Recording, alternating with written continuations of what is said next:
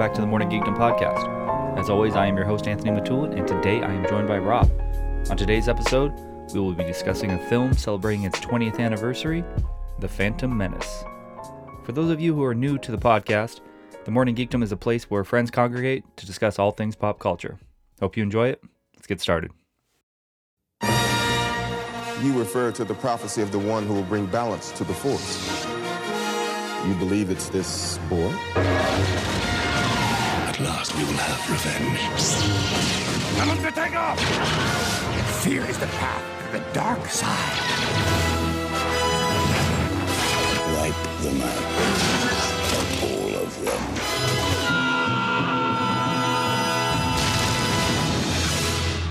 Rated PG. All right, Rob, where does uh, The Phantom Menace fall for you within the Star Wars universe? probably right there on the bottom. And and like not to start off, you know, shitty, Sure.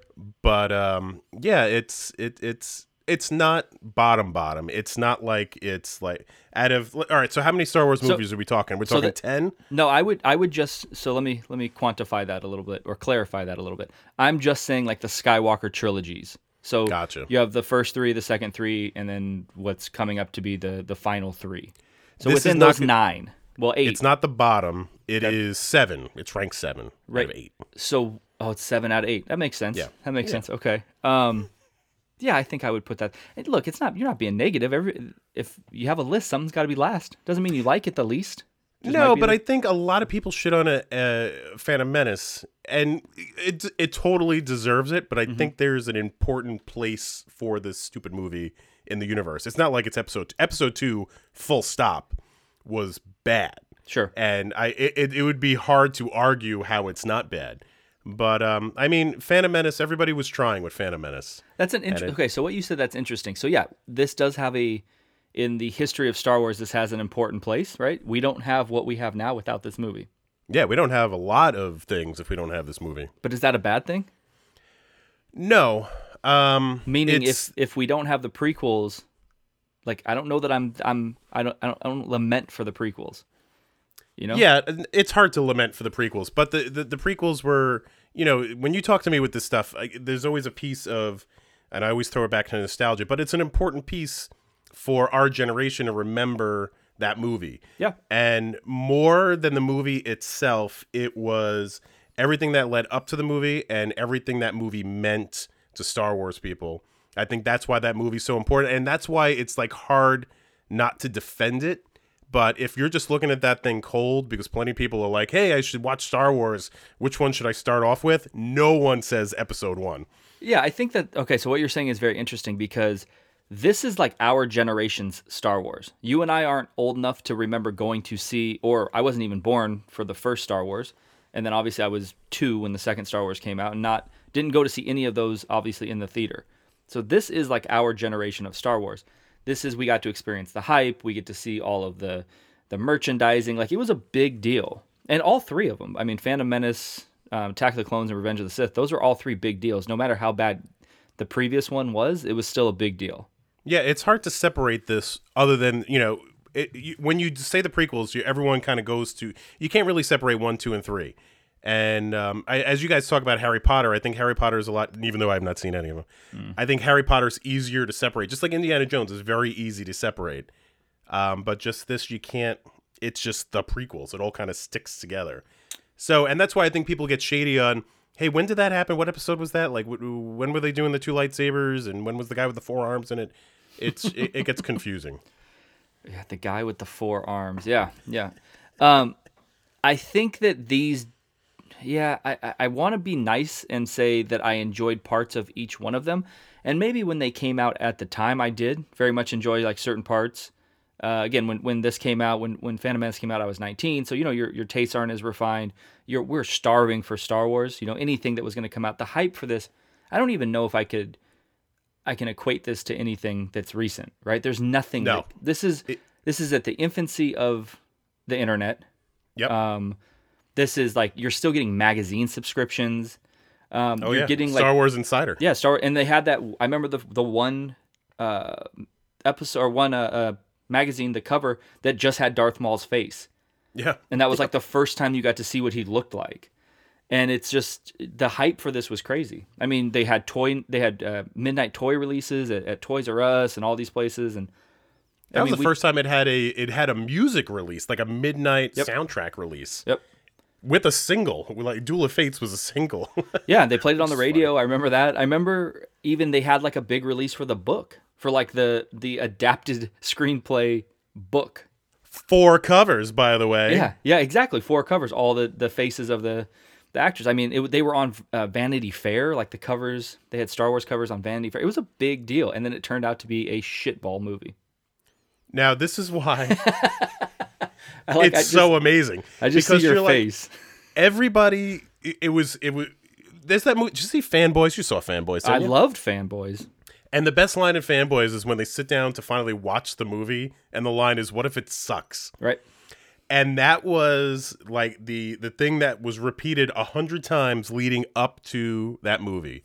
And you're absolutely right. That was one of those we knew um what do you call it? The special editions were coming out, so we were stoked about special editions, seeing Right. the movie theater. Same thing. I didn't see it in the theater. I saw special editions in the theater.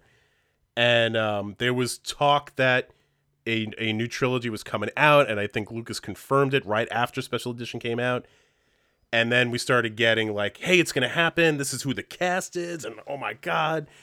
And and I told you this in the the Star Wars, you know, State of Star Wars one. Right. We didn't really think it was gonna happen. I don't. You can't equate, especially now in the the current culture, that it was so out of the realm of getting done that we didn't believe we were gonna survive to actually see it. Like it was gonna be like apocalyptic. Like if this if Star Wars comes out with a new movie, like the world is gonna end. That's how like emotionally drained people were. How many years are we between those between Return of the Jedi and Phantom Menace? Fifteen, right? It uh, Return of the Jedi was eighty three, Phantom Menace was ninety nine, Okay, so 16. 16 Yep. years. It's a long and a time. long sixteen years. Oh my god! and a lot changed in film at that point. I mean, there's there's you have the you have all the special effects at that time, and then you have I always talk about it the Jurassic Park like effect on spe- special effects that changed everything.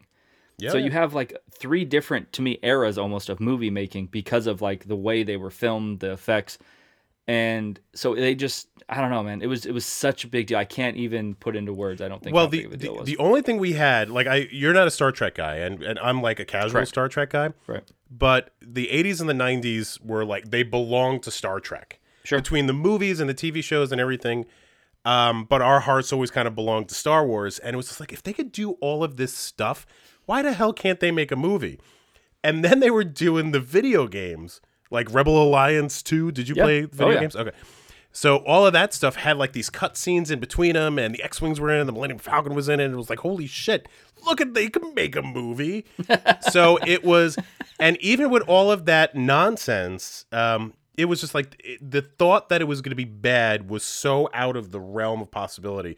It's funny because even in the behind the scenes stuff, you could see George Lucas in the background being like, wow, this kind of sucks. I don't know what this is going to look like. And he even says, he's just like, "Eh, you know, we're going to see where it goes and hopefully it's okay. But, you know, we watched Star Wars, the first one, and we thought it was awful and that everyone loved it. So maybe we'll have the same thing with this one. But clearly that did not work. Is he the reason these movies suck? Yes. He's the reason this uh, watching. So I, I just watched this movie again this morning, right? Just to I was like, I gotta get. I watched it last week to prepare for this, but I was like, you know, what? I just gotta, I gotta make sure because after watching it last week, it left a really bad taste in my mouth, and I was like, am I being overly critical? So I rewatched it Yeah. this morning, and I'm not being overly critical. The it's Did one you of, get through the whole thing? You watched the whole thing twice? watch the whole thing twice. Yeah, good for you. It's one of two things. Okay. Either it's the worst writing ever. And when I say the worst writing ever, it's just not how people communicate with each other. It's just not how normal people talk. Or it's the worst acting ever. Because No, it's because- terrible. and you can't blame it on the actors and i'm ready to defend the actors on this Sure. because we had some like as the actors were being released it was it was great so natalie portman we all knew her from the professional we're like oh that she's going to be great because she's amazing in the professional Ewan McGregor just came off a Trainspotting, and although it was like a weird choice, he certainly looked like Alec Guinness, and we're like, Sure. all right, we can live with that one. And then Liam Neeson comes around that gave the whole movie some validity, and it was like fantastic. And I think the final nail in the coffin, they were like, this movie cannot be terrible, was when they had um, Ian McDiarmid released as coming back as Palpatine Sure. and it's like everything is there. All of these people that are involved in this thing, in one way or another, have been like praised and loved for their ability of acting, Sure. except for in these stupid movies, and it just it breaks the heart. Yeah, it, Um, again, I, I lean towards its its directing and writing more than anything. Uh, It also could be though that they are giving terrible performances because they have nothing. They have no frame of reference. They're acting against nothing. They're Yeah. acting against green screens.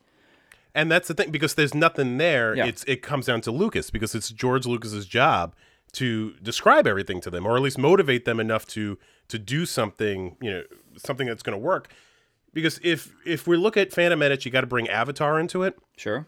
because the actors were kind of dealing in the same thing. Mm-hmm. It's like, all right, this is going to be kind of happening over here, and you know, this is happening, and you got to react. And not saying Avatar is the Citizen Kane of our generation, but like Avatar's acting is way better than Yeah. Phantom Menace. Yeah, but so that's why I kind of think it's it's a little it's like the perfect storm of bad movie making. I think that it was poor, it was poor performances. I think it's terrible writing and it's bad direction. So I think Yeah. it's it's a little bit of everybody, but I think more so it's it's the it's the writing. Because isn't Lucas notorious for not really being like an actor's director? and You know that's it. Yeah. And it's it at the end of the day, the buck stops at George. And um, again, that's why I find the behind the scenes stuff so interesting. The um, if you watch the behind the scenes from like A New Hope, you can see collaboration. Like everybody's getting in on it. Like the actors are interested, and the producers right there. People are giving advice back and forth, and they're not listening to George like it's scripture. Like they're they're kind of hearing what he has to say because he was a young guy. But at the end of the day, he wasn't George Lucas in those days. He was just some guy trying to make a movie. So they were like ad libbing and, and they had a good time and they were like working with each other. With this movie, if you watch the behind the scenes stuff, they look at him like he's the freaking Pope. So he comes out and anything that he says is good is clearly good. Anything that he says is bad is clearly bad. And everyone in the room always looks so nervous. It- so it's also a good study in like how do you work with people? Yeah. And who the heck wants to work with that guy? Is he an overrated? Uh, just is he overrated as a director, as a filmmaker? I think he I think he's a creative genius. Yep. But I think that as a director or a filmmaker, he's vastly overrated. he is he's your he's your idea guy. And he is you know he's the guy that wants to push everything further which he did with this. I mean you can't argue the man didn't push the technology of movie making with this movie. He did. Um but he's not he's not the he's not a good movie maker. And you could tell that by i mean american graffiti is pretty good but i think gary kurtz has a lot of uh, Sure. fingerprints on that but if you look at THX 1138, you ever sit through that nightmare of for a little while? Yeah. It's that is boring as fuck. Excuse me. And it's, you know, it's a great concept, but like who the heck wants to watch it time and time again? So I think th- the guy's a visionary. You're absolutely right, but he is a he's an awful director. Yeah, I feel like he's kind of like the big picture guy. Oh Right. yeah, He gives you, he's hey, the guy you want on the team. Yeah, this is what we're doing. This is what I've created. These are the the the characters I've created. This is the story arc. But when it comes to like the granular part of it, I'm gonna have somebody else do it. Yeah, he needs somebody to come in there and do the cleanup work. He needs Spielberg. He needs Spielberg. He needs his ex-wife to do the editing. He needs he needs someone to kind of keep him in line. The editing in the new trilogies in the or the prequel trilogies are terrible. It is, and that's so bad. It's Yeah. you know, The flow of Burt- it is terrible. so when you go back to Star Wars, and I know this really well because they just did a big signing, a big autograph signing, which is a whole other thing Yeah. with um, Richard Chew and Paul Hirsch and Marsha Lucas. They were the editors on the original one, and then the rumor is, and no one knew who the heck can back it up, that the original cut of Star Wars was like unwatchable. Okay. So um, George Lucas's wife, that current wife, actually came in and edited all of Star Wars for him with those two other guys. Same thing with Empire. Empire was also kind of like a little rough. These guys came in to um, edit it. With the prequels, it was all Ben Burtt and George Lucas doing the editing together on like an Avid computer machine, and it just if you watch the behind the scenes footage again, I hate to like keep bringing up behind the scenes stuff, but it's so like endlessly fascinating. George is like directing and editing at the same time. Right. So any sort of like impulsive decision the actor made, the director didn't have to deal with it. They would actually cut other pieces in and crop stuff out to make sure all the performances were George Lucas's ideal performance. And that's what makes it so bad. There was no collaboration. The final word was all George. Yeah, it's it's the editing, the flow of this movie is really bad. It has terrible like just flow. And it feels and this is like it's the sign of death for me, mark of death for any movie I watch that I feel like this. It feels long, even though it's not a long movie. It's yeah, like two, you're not It's like two hours fifteen minutes. It feels like a three hour movie. And I think this is the heart of the issue. You nailed it right here. Why does the movie feel so damn long? Is because you don't know who to kind of be with. Like, who is your protagonist? If you look at like episode one, that's it's a two and a half hour movie, whatever it is, two hour movie. Who is the protagonist? You Right. can't even say it's Anakin because Anakin doesn't show up for the first like 50 minutes. Right. And you really can't say it's Qui Gon because there's really like he's got no real motivation other than he's being told what to do all the time. Yeah. There's no character development for the characters that are the new characters. There's none. No, and it's it's too bad. And that that is the writing. Yeah. Oh, now- oh yeah, yeah. I mean there's there- Being go ahead. being like being me and being like the nerdy guy. the, with with any like big movie that's coming out, especially like episode 9. Right now everybody has like a movie being formulated in their brain what episode 9 is going to look like. The movie that you have in your brain will never be what that movie is. Sure. But for for like the the young Star Wars nerds, episode 1 was like endlessly fascinating as far as like what it could have been. Yeah. And now, if you watch the trailers, the trailers for these movies, even if you hate Phantom Menace, the trailer was amazing. Sure. Like yeah. full stop. the first one's And very good. it it's because it was enough to kind of know that we were all salivating for content and it just gave everything that we needed to do. But it's even if you just watch the trailers, you can put together a little movie in your head that is a hundred times better than Phantom Menace. Sure. And it's just at the end of the day, George Lucas doesn't understand his own characters. He doesn't understand what they are there for. And the big advantage of A New Hope over Phantom Menace, because I think both of them set up the other two movies, is he didn't let the actors play. And he didn't let the actors give, you know, the input that they needed to, to drive the characters in certain directions. And Qui Gon Jinn is like the quintessential, you know, example of that. Because here's a character, it's like, what is his purpose? What is he is he doing there? And he's supposed to be like this badass rogue Jedi, and you know, he's supposed to be doing the things against um, the council, and he's all for this kid. But like, but why? You know, and, and and what sympathy do we have for him, and what relationship have we really built up with him? And you know, the whole movie could have been better if you know the Qui Gon character, and this is my own original thought. I heard this somewhere along the way that Qui Gon and Obi Wan they actually join those two characters and just make a singular character. Make Obi Wan that same character that kind of goes out and does his own thing, and he's really ambitious and he doesn't listen to the council, and that might be a little bit more compelling, especially if we know all about Obi Wan. So take out Qui Gon, as horrible as that is, and then make it all Obi Wan. Well, that's that's the problem with the prequels in general. They have no the the one memorable standout character you cut in half at the end of this movie. Yeah. There's zero other characters that you're like, wow, that was really original, or they're interesting, or just unique. Nothing, nothing. I don't give a shit about Padme. Like instantly, I don't care about Padme.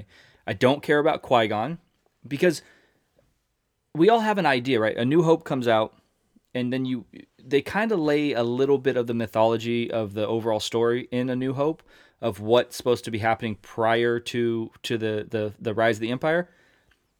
They just give you enough to keep you really interested, and then you start to think like, okay, what happened during the Clone Wars? What you know, Obi Wan and Anakin were friends. Like, how does that work? And then nothing. You get like a a shitty uh, procedural movie about the Galactic Empire's like rulings and how they handle things in court and their kind of judicial system. And I'm like, I don't give a shit about this. Where's the guy with the two lightsabers? Because who is this movie made for? And is it made for, on one end, you're arguing it's made for little kids. this movie is not made for little kids. No, man. No. Like Jar Jar was designed to Oh, put some sort of kiddie thing in there to like take the attention off of all the other stupidity. And the movie is not designed for our generation because all we want is the last 15 minutes of that movie, which Sure. is the action and the lightsaber fights and all that stuff.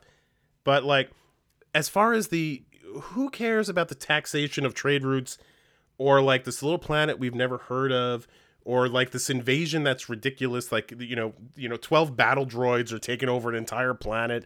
It's it, that stuff is dumb. And again it comes down to like freaking george. Like what, what was what was the real reason for all this stuff? Like okay you want to get palpatine in power sure. and you know the the storyline has always been he was a charming guy who kind of raised himself through the ranks and declared himself emperor. And I mean the prequels do that, but they just do it terribly. The other part was the Anakin part. Why do we need to find Anakin at 10 years old? Right. We don't.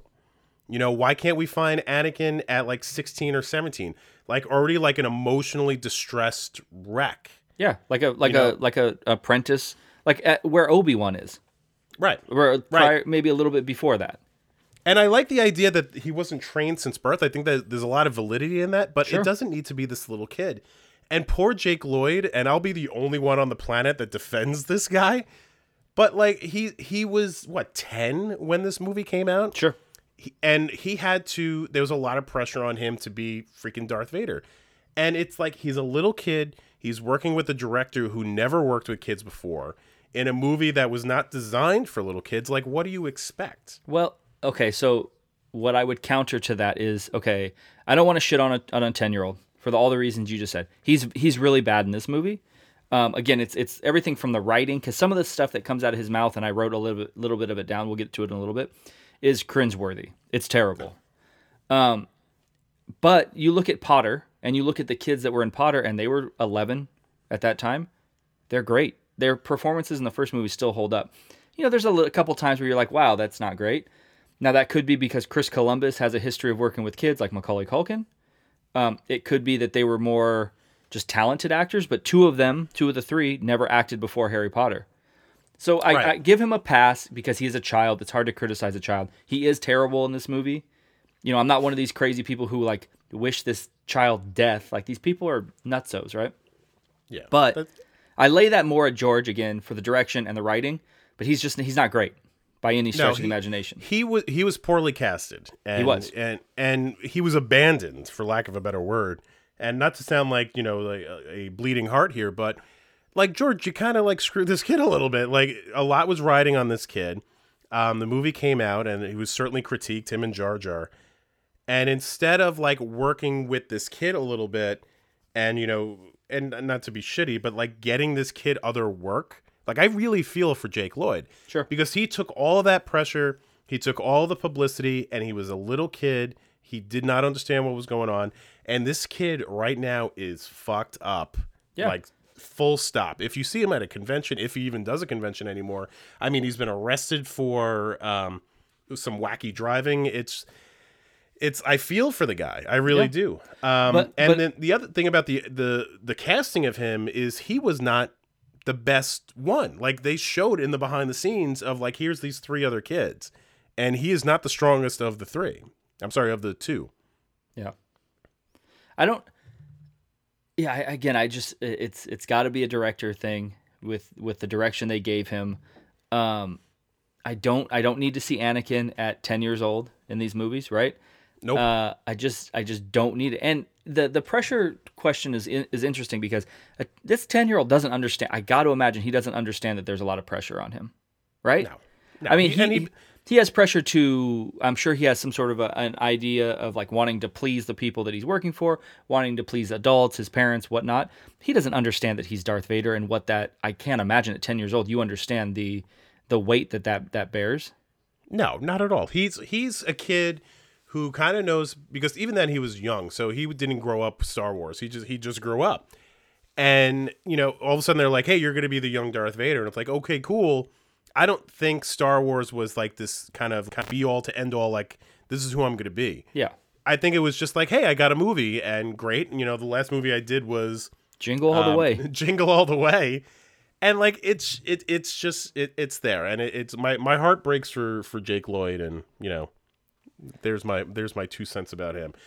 But it's again, it, it goes back to formula. It it shouldn't have been about ten year old Anakin Skywalker. It should have been, you know, a little bit older Anakin Skywalker. And if we're gonna play the game of you know, already emotionally wrecked. Again, I, I go back to it should have been starting with a teenager. Even if it's like, all right, let's say they just find him. It should have been. It, Anakin should have been the MacGuffin of the movie. You know, mm-hmm. just like Luke was the MacGuffin of Seven. It should have been like, hey, we're hearing about this guy that's on this planet, and it should have been like a search for him, like on both sides. Like, give us a little bit of Sith, give us a little bit of Jedi, and like, who is going to get to him first? And maybe that's a better storyline. Sure. You know what I mean? But it's just we didn't get that. We got something that is completely wooden and ridiculous and boring and. And I watched it- it- I watched twice in, in a week. you know, I watched it last night, and the thing that does hold up is, especially on my new 65 inch uh, 4K TV, no big deal. It is it's Humble brag. gorgeous. Yeah, no big deal. Humble It brag. is. It's a beautiful movie. I disagree. And you're like, I know because you were shitting on it with Harry Potter uh, podcast. Hey Beth, by the way, you did a nice job on the Harry Potter podcast. It's you know, shout out to Beth. Shout out to Beth. The um it does look sterile and it does look kind of like it, There's- you there's know, no it looks life. computerized there's, There's no, no life. and There's zero life I, in that movie. and i agree but if you look at the um and again the casual viewer is not going as deep as i am but if you look at the conceptual work i mean the conceptual work and what is on screen is they're identical like the feel of the movie is there that the artist wanted so like the world building and all that stuff, I really do like it. I think it looks great. It's just there's no meat in it to to make it any better, to like Yeah. to to elevate it. Yeah, see, I, I, I couldn't disagree more. It looks looks sterile. There's no life. Nothing's breathing. Um, there's such a stark contrast between when you can tell it's a practical effect, the few times there's something practical, to when it's not practical. Like there's a scene where Jar Jar reaches his arm into the pod. Um, what's it called? The pod racer, and you can tell that that's an actual physical arm in prosthetics, and it looks good and then you can but it's like you can tell when they come up into Naboo, uh, Obi Wan, Jar Jar, and Qui Gon in the in the boat, and they come up and they're they're floating in the water, and they get out. They're in an actual physical representation of that boat, and it looks so much better. It's just I can't. Yeah, any this the movies that are made in this this era that like 10, 10 years, including the first Potter, first couple Potters, the effects are rough, man. They're rough. They're rough, and then the other things that like just stand out, like Henry Cavill's lip in Justice League, are Oh. like the reshoots. It's, and it's rough. Episode two is like horrendous for reshoots, and I talked about this already. Yeah. Just look at Obi Wan's beard in episode two; it's ridiculous. Well, I got I got a lot of issues with Obi Wan's hair in this movie because sometimes it's like wet, and then the next shot it's dry. Sometimes it's wig. like yeah. Sometimes it's like uh, it's it, he has different wigs in this movie spe- uh, specifically. In Phantom Menace, whatever they're doing with his hair, if it's a wig, if it's not a wig, I don't know.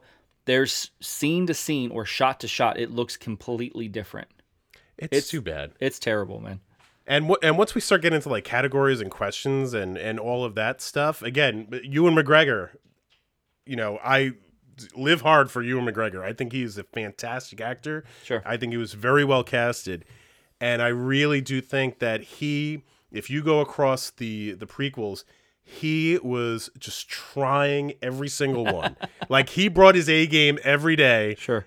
and you know Portman not so much, but he's it's too bad. It's too damn bad. It's too damn bad. It was a bad screenplay. It's too damn bad that it was a bad director. All right, so we've done enough lamenting, I think, about it. Why don't we get into the synopsis and then kind of just the stats of the movie and then overall, overall uh, categories. I know we're gonna get back into this, so Oh yeah, it's again because a, movie of great feeling for me. I can tell as you're on your third beer.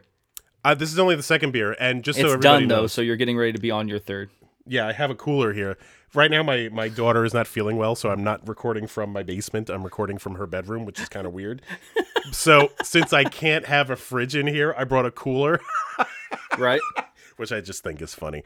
Um, but I just did get a kegerator, which is a big highlight of my life. So um, I won the Super Bowl pool a couple of months ago, right? and um, I never win the Super Bowl pool. So it's like I had the the cash sitting there.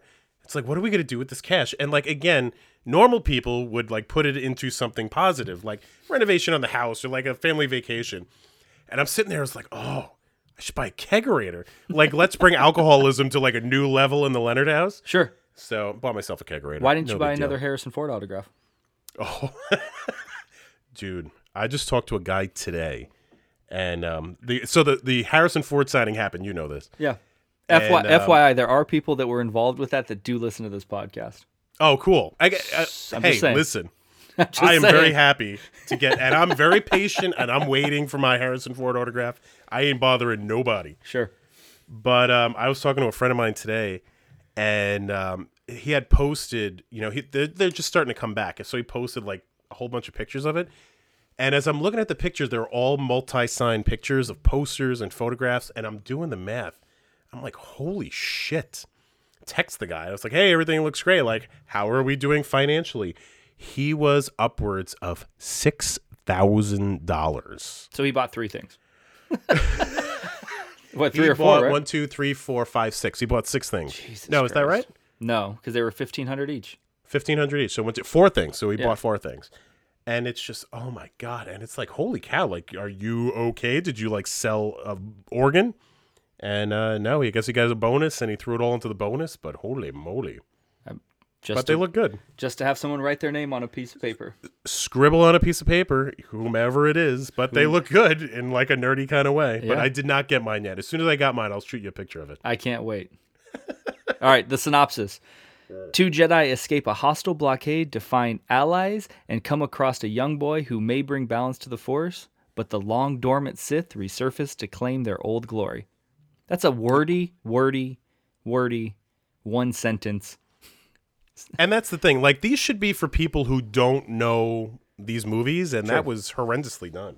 I mean, it's right off no IMDb, on man. No moss. No moss, No. IMDb. Do I have to say do I have to say it was directed by George Lucas? Yeah. Let's Okay. like just, let's like go down the list. Who's George Lucas? Directed and produced and written by George Lucas. It I had George Lucas. I'm sorry. Did you meet George Lucas? I've met George Lucas. he's a prick. Is he a prick? Uh, yeah, he was kind of a prick, but I was just thrilled to meet him. Awesome. I cre- met him at the a celebration, creator. and he um so during like my little like working for celebration stuff, I got to go in one day a couple of hours early, and a friend was like, "Hey, come in early. It's gonna be worth your while." So I get there early, and I'm like, "So what's up?" And they're like, "Hey, you see that big crowd over there? Yeah." Like, go walk over there, and I go over there, and sure as shit, it's freaking George Lucas. It's and it's like if you ever saw Robot Chicken when like the nerdy guy gets into the elevator with George Lucas. Yeah. he's like, "Oh my god, it's George Lucas!" Like that was me, a hundred percent. Even So, though we um, just even though we just shit on George Lucas for 15 Absolutely. Oh my god, it doesn't matter any celebrity I see. Oh man. So I see George, and he's walking around with his daughter and his daughter's redneck boyfriend. Okay. And I guess they were either they were engaged or they're going to get married or whatever it was. So there's like a weird vibe. But what's so super weird is there was about 40 to 50 of us just surrounding him and like walking from booth to booth because it wasn't open to general public. It was just like the people that worked for Celebration. And he's not signing autographs, taking photos with anybody. He is not even like acknowledging our existence. so I'm like, I got my phone out and I'm trying to take pictures of him, Oh and I, uh, like I can't get a clear picture. So I again, I'm seeing him, and then at one point they like corral him to uh, the Gentle Giants booth, Mm-hmm. and they're like, "Hey, look at all this stuff!" And the big like old vintage Kenner figures just came out. Yep. And they're like, "Hey, isn't this great? Don't you love this?" And I heard him say, "He's like, no, those are shit. I like the newer stuff, the ones that look like people." So as he's doing that, I start like I called my wife, and I'm like dying to tell her like I'm ten feet away from George Lucas, and I can't get her on the phone. Straight to Again, voicemail. uh, it's one of those times that like she just disappointed me that day. So I was about to call the next best person, who's my mom. Oh, I thought So, not me. oh, I didn't know you back then. yeah. So um, as I'm like dialing up my mom, the crowd splits, and I guess George decided to leave. So all of a sudden, I see George kind of coming in, and I'm like right on the line. And as he's walking by, it, it is a magical moment that people listening are gonna be like, what the fuck? So he's coming up my way, and he we make eye contact. I put my hand out to sh- have him shake it. He comes out, looks at me, shakes my hand, gives me like the little kind of like handshake.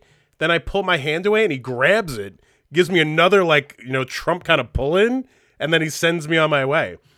And I'm just sitting there looking at my hand like, oh my god, I met George Lucas. And then I called my mom. Is that con- did did you actually meet George Lucas or did you see George Lucas? I had physical contact with George Lucas. That's as far as it got. I say again, does that mean that you met him or that you or that I you was in the same him? room. I saw him. Okay. All right, fair enough. Listen, don't shit on my parade. Because I'm I not. met George I'm not. I'm asking. I'm just asking a question. No, no, no. It sounds like you're shitting on my parade. A little bit, but I'm asking a question. I just want clarification. That was it. Cool, man. Shout out to George Lucas. Make some better movies. Big, big day. Big, big day. 115 uh, million dollar budget. 1.27 billion dollars gross. Oh, that's why they made a whole bunch of them. Uh, how many times did you see this movie in the theaters? I was just going to tell you, I saw this movie seven times in the theater, and I wish I was exaggerating. oh my god. I saw, Every theater you could imagine. I saw it twice, um, but I did go see the trailer. I paid to go in to see the trailer twice. uh, so there was there was that. Um, fifty four percent critics on Rotten Tomatoes, Oh, bummer. fifty nine percent audience Rotten Tomatoes. V- very, very accurately rated, in my humble opinion. I mean, I'm gonna get to it at the very end when we do overrated, properly rated, um, underrated, properly rated, or overly rated, or overly overrated. I don't know why I always say overly rated. It's not overly rated or underly rated. It Sure. was perfectly rated, I think, at that number. Okay.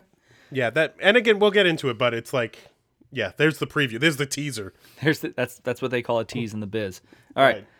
This is going to be the least amount of most watchable scenes I've ever listed in in any of these we've done.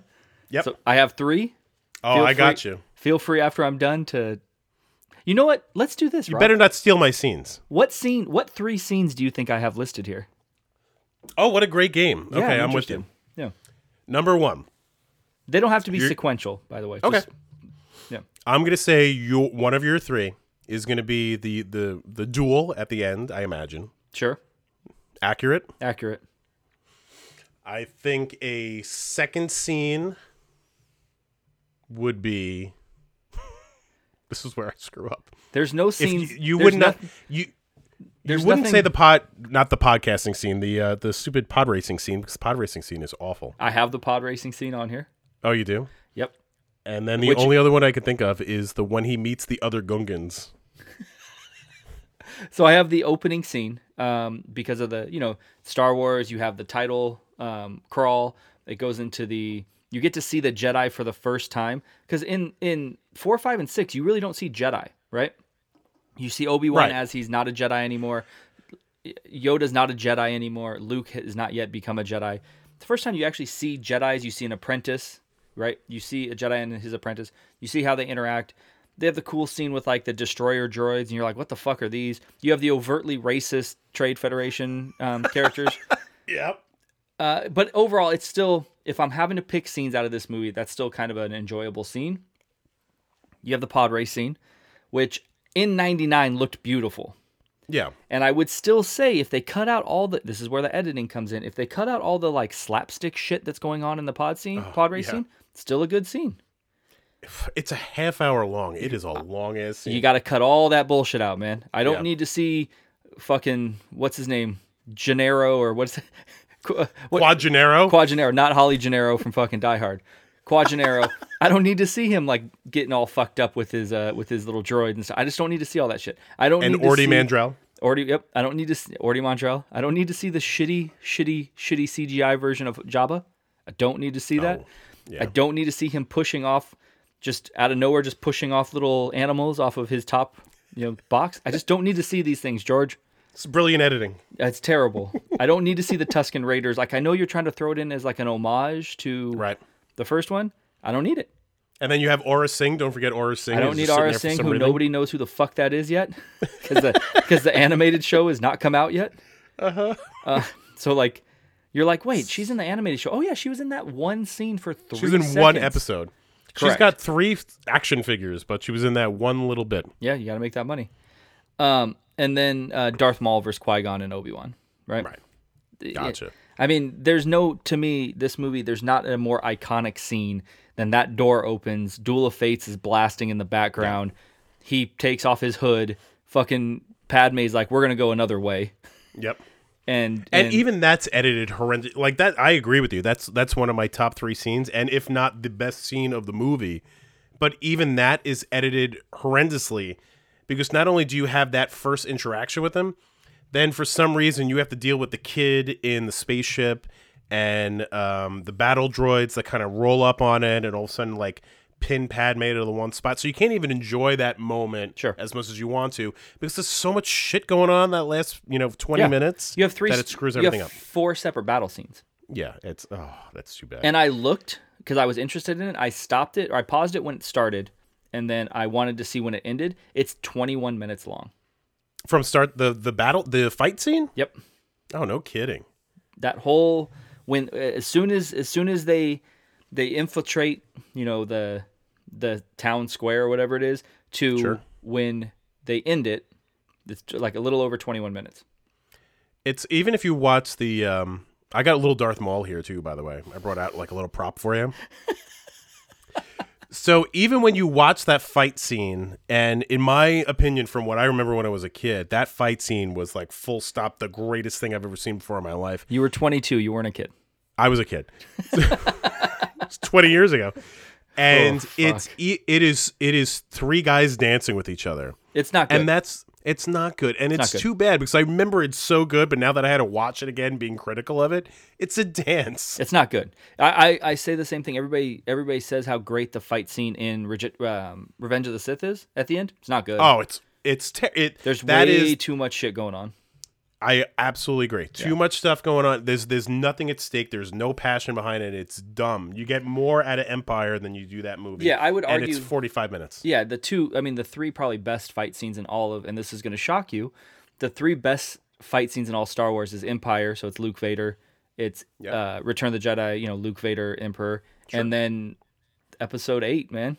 It's it's fucking Episode 8. yeah, it's uh, it's that shot with Adam Driver, the Adam Driver Daisy Ridley fight. I know it's there's a shot that's edited badly where it looks like she should be dead, but when they're when after she kills what's his name, fucking Snoke, or after after he kills Snoke, that fight scene is really beautifully shot. The scene is is awesome, don't you think?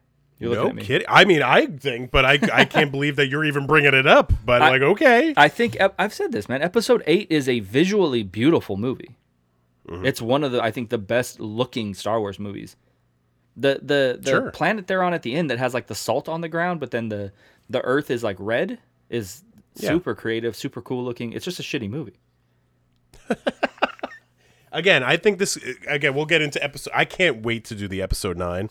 I feel like we should go like to the midnight show, you Sure. know, that Thursday night, and immediately do the podcast. We could. So we're gonna have to like coordinate, you know, time zones. So the the problem. Okay, so uh, Tyler, myself, and Damien are going to record our review of the movie Us today, Mm-hmm. right?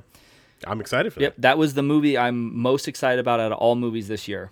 And I'm having a really hard time gathering my thoughts and not being overly critical because I've I went into it with so much hype and I don't I think I need to see it again before I can really form a, a true opinion on it. You know what I'm saying? Where I think that that might be the case with episode 9 because I'm so angry about episode 8. I'm all for it, but I'm just saying I don't know that I would be able to give a true uh, review of it with you know an unbiased review right off the bat. But there's something to be said for that. Like it's you know if we what what's movie making, what's movie critique? Are are we critiquing the experience? So the experience is in its truest form right after you see it. In my hey, it's Harry. It's Harry. In your in that that those couple of minutes that you walk out of the theater and you're like just want to BS with your buddy about like what the movie was all about. Sure. Or is it the t- the one that you've seen it a couple of times? You're looking at it with a little bit more of a critical eye. You have other kind of people kind of bouncing into your head. You know what's the better critique? And I got to be honest, it's it's the it's it's that beer after the movie. The beer after the movie, I live for it. So Yeah, you go with your buddy, you see it, and then you know, and you're shocked half the time to like hear what your buddy has to say about it. No, I'm I'm with you. So by all means, this is not supposed to be a, uh, a movie review. I mean, we're not professional critics. This is a the idea of the podcast is a group of friends getting together and talking about how they feel about a movie. We're not we're not I mean, we're all film kind of connoisseurs. We all like what we like. We see enough movies to be able to form an opinion, but none of us I mean, this isn't our living. We didn't go to school for this. Hey man, I was a film teacher. I mean, and you have shitty taste. I no, deserve I, that. I, deserve it. understand. I, I get that, but you know what I'm saying. I know This exactly is- what you're saying. Yeah, this is sure. more about exp- like you said. It's more about the experience, experiencing it with Yeah. your friends and your buddies, and t- shooting the shit about it, than trying to be overly critical. And we all like shitty movies, and we can all say we enjoy shitty movies, and that's that's part of it, right? That's that's the part of that's that's what's beautiful about it. It's art. It's subjective. We like what we like. I can say there's plenty of movies that I enjoy that are shitty, but I enjoy them. But I, I'm I can also tell you that they're not good movies. Name one. Ready, go. name one off the top of my head. Um, Roadhouse. right? Everybody, everybody like our age likes Roadhouse. I would imagine. Right. It's not Do you good. not like Roadhouse? I love Roadhouse. It's not good. Oh, okay. It's terrible. Yeah. But it's but it's like '80s fluff, right? Right. It's it's a movie you connect with emotionally for some reason, and then it's just Yeah, that movie's amazing. yeah. There's. uh, I, I was gonna say Point Break, but I actually think Point Break is a is a is a well done movie. So, I don't want to say that. Wow. Yeah, it's fine. I mean, it has a, a super strong director. She's been nominated for two Academy Awards. It has Who decent. directed that movie? Kathryn Bigelow. What else she do? Zero Dark Thirty, Hurt Locker. Oh.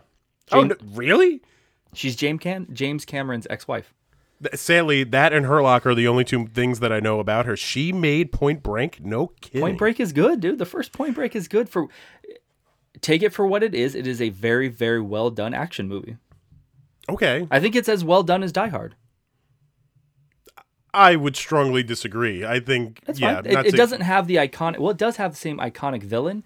I mean, Patrick Swayze as Bodhi is iconic. I, he's obviously not at the same level as Alan Rickman in talent, but it's I don't know, man.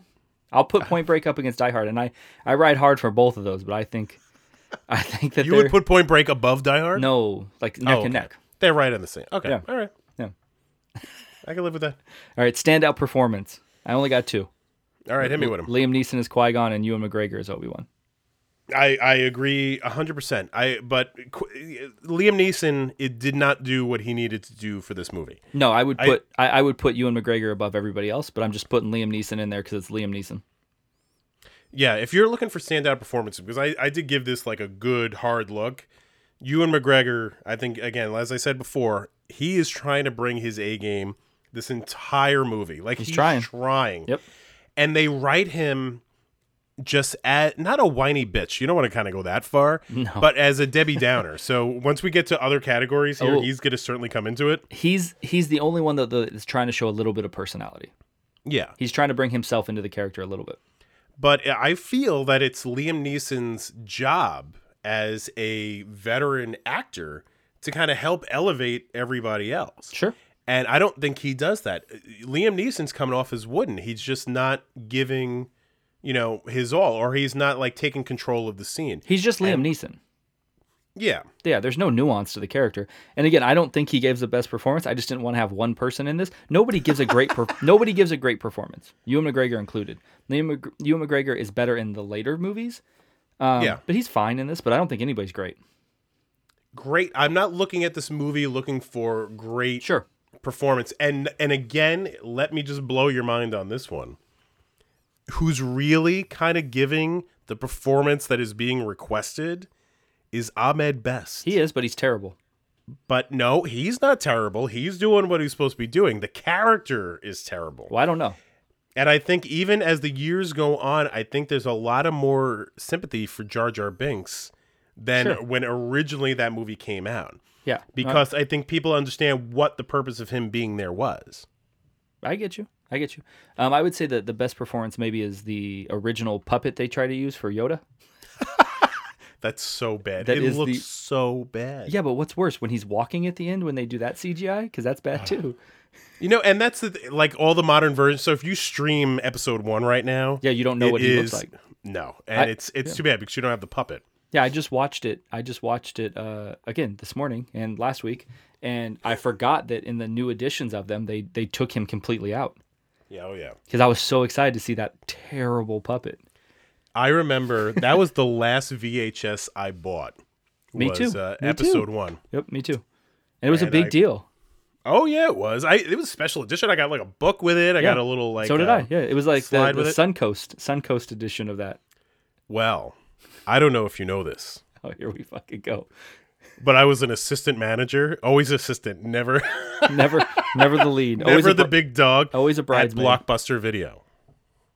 No big deal. I need you to have a more positive reaction about that. I'm Than listening. you're having. No, no, no. You need to be like, Rob, you were an assistant manager at Blockbuster Video? Yeah, can you believe it? I will totally was. I didn't. I don't believe it. I don't believe it.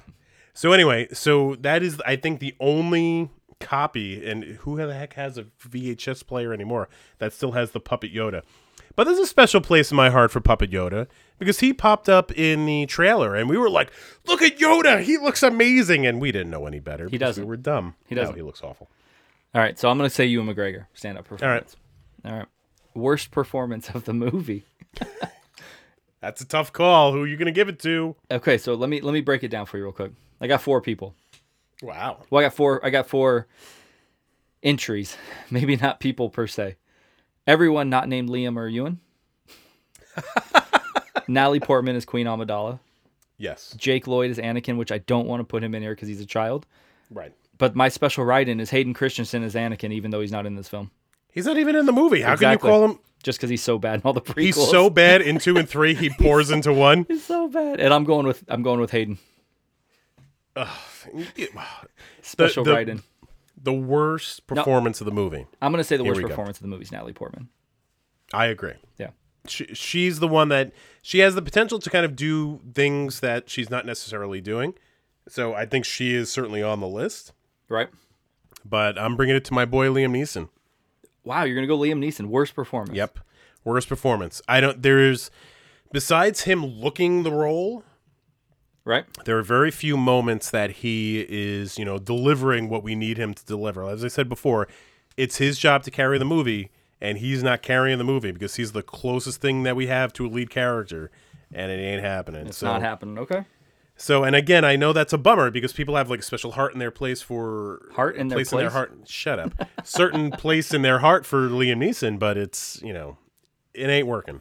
Sorry, buddy. Okay. I'm. I'm And then Ian McDiarmid is shit in this movie. oh god, and Chancellor Chancellor Valorum, he's He awful is, too. And, and it, like you, some people argue, like, well, he's putting on a performance because he's like putting on a performance in his role, and it's like, no, it's just shit. no, they're all terrible, dude. I'm. I'm uh, going. but- I'm going Portman, and the reason I'm going Port, Portman, okay, is it didn't dawn on me. I don't know how it's never dawned on me how terrible and inappropriate and cringeworthy the scenes are with her and Jake Lloyd. Dude, The secret sexual tension between them. dude are you an angel okay he delivers that line and then she says oh you're a slave and he says i'm a person and my name is anakin dude That's Dude. bad directing. and Bad then directing. i care for you i care, for, you, too. too. but i miss my mommy Aw, dude hey, you know, it's what is she supposed to be 16 17 yeah, how old is he 10 ten. no Listen, he's trying. Good for him for he's trying. shooting his shot. That's good, but he shouldn't even. No, nope. it's it's dude. It's cringeworthy. It's so bad. The "I care for you" scene. It made me unco- It literally makes me uncomfortable. It goes back to the writing. It should have never been in there. They wanted to jam that stupid trinket in there so they could sell them at Walmart. Like that is the purpose of It's- that scene. What's it? Porsche snicking? Isn't that what It he looks calls? like- isn't I that what he don't calls it? Porschnicken? Yeah, a Porsche don't snicking. know. Dude, Google it. I tried to listen to it yesterday and I couldn't understand How what the hell he not was know saying. that? I don't know that. I You're my honestly have no idea. know these things. In this particular case, no idea. No idea. The Jamie Um, Foxx but- Award for overacting. Oh, you. But wait, something I want to. I still want to go to bad uh, to bad Whoa, performance. Sorry. I'm not done yet. Um, what'd you say? Just what do you want to talk about? What do you worst performance again? Still? Go I for it. want to add in my last vote for worst performance. Go for it. Ralph Brown. Nope. Ralph Brown played Ric Olié. Do you not- know who Ric Olié Yeah, is? he's the pilot. He's not in it enough. He's the pilot, and he delivers lines like my grandma. His eyes are all big. that little droid did it. You're pretty good, kid. It's like every line he gives is awful. Did you have the Ric Olié toy?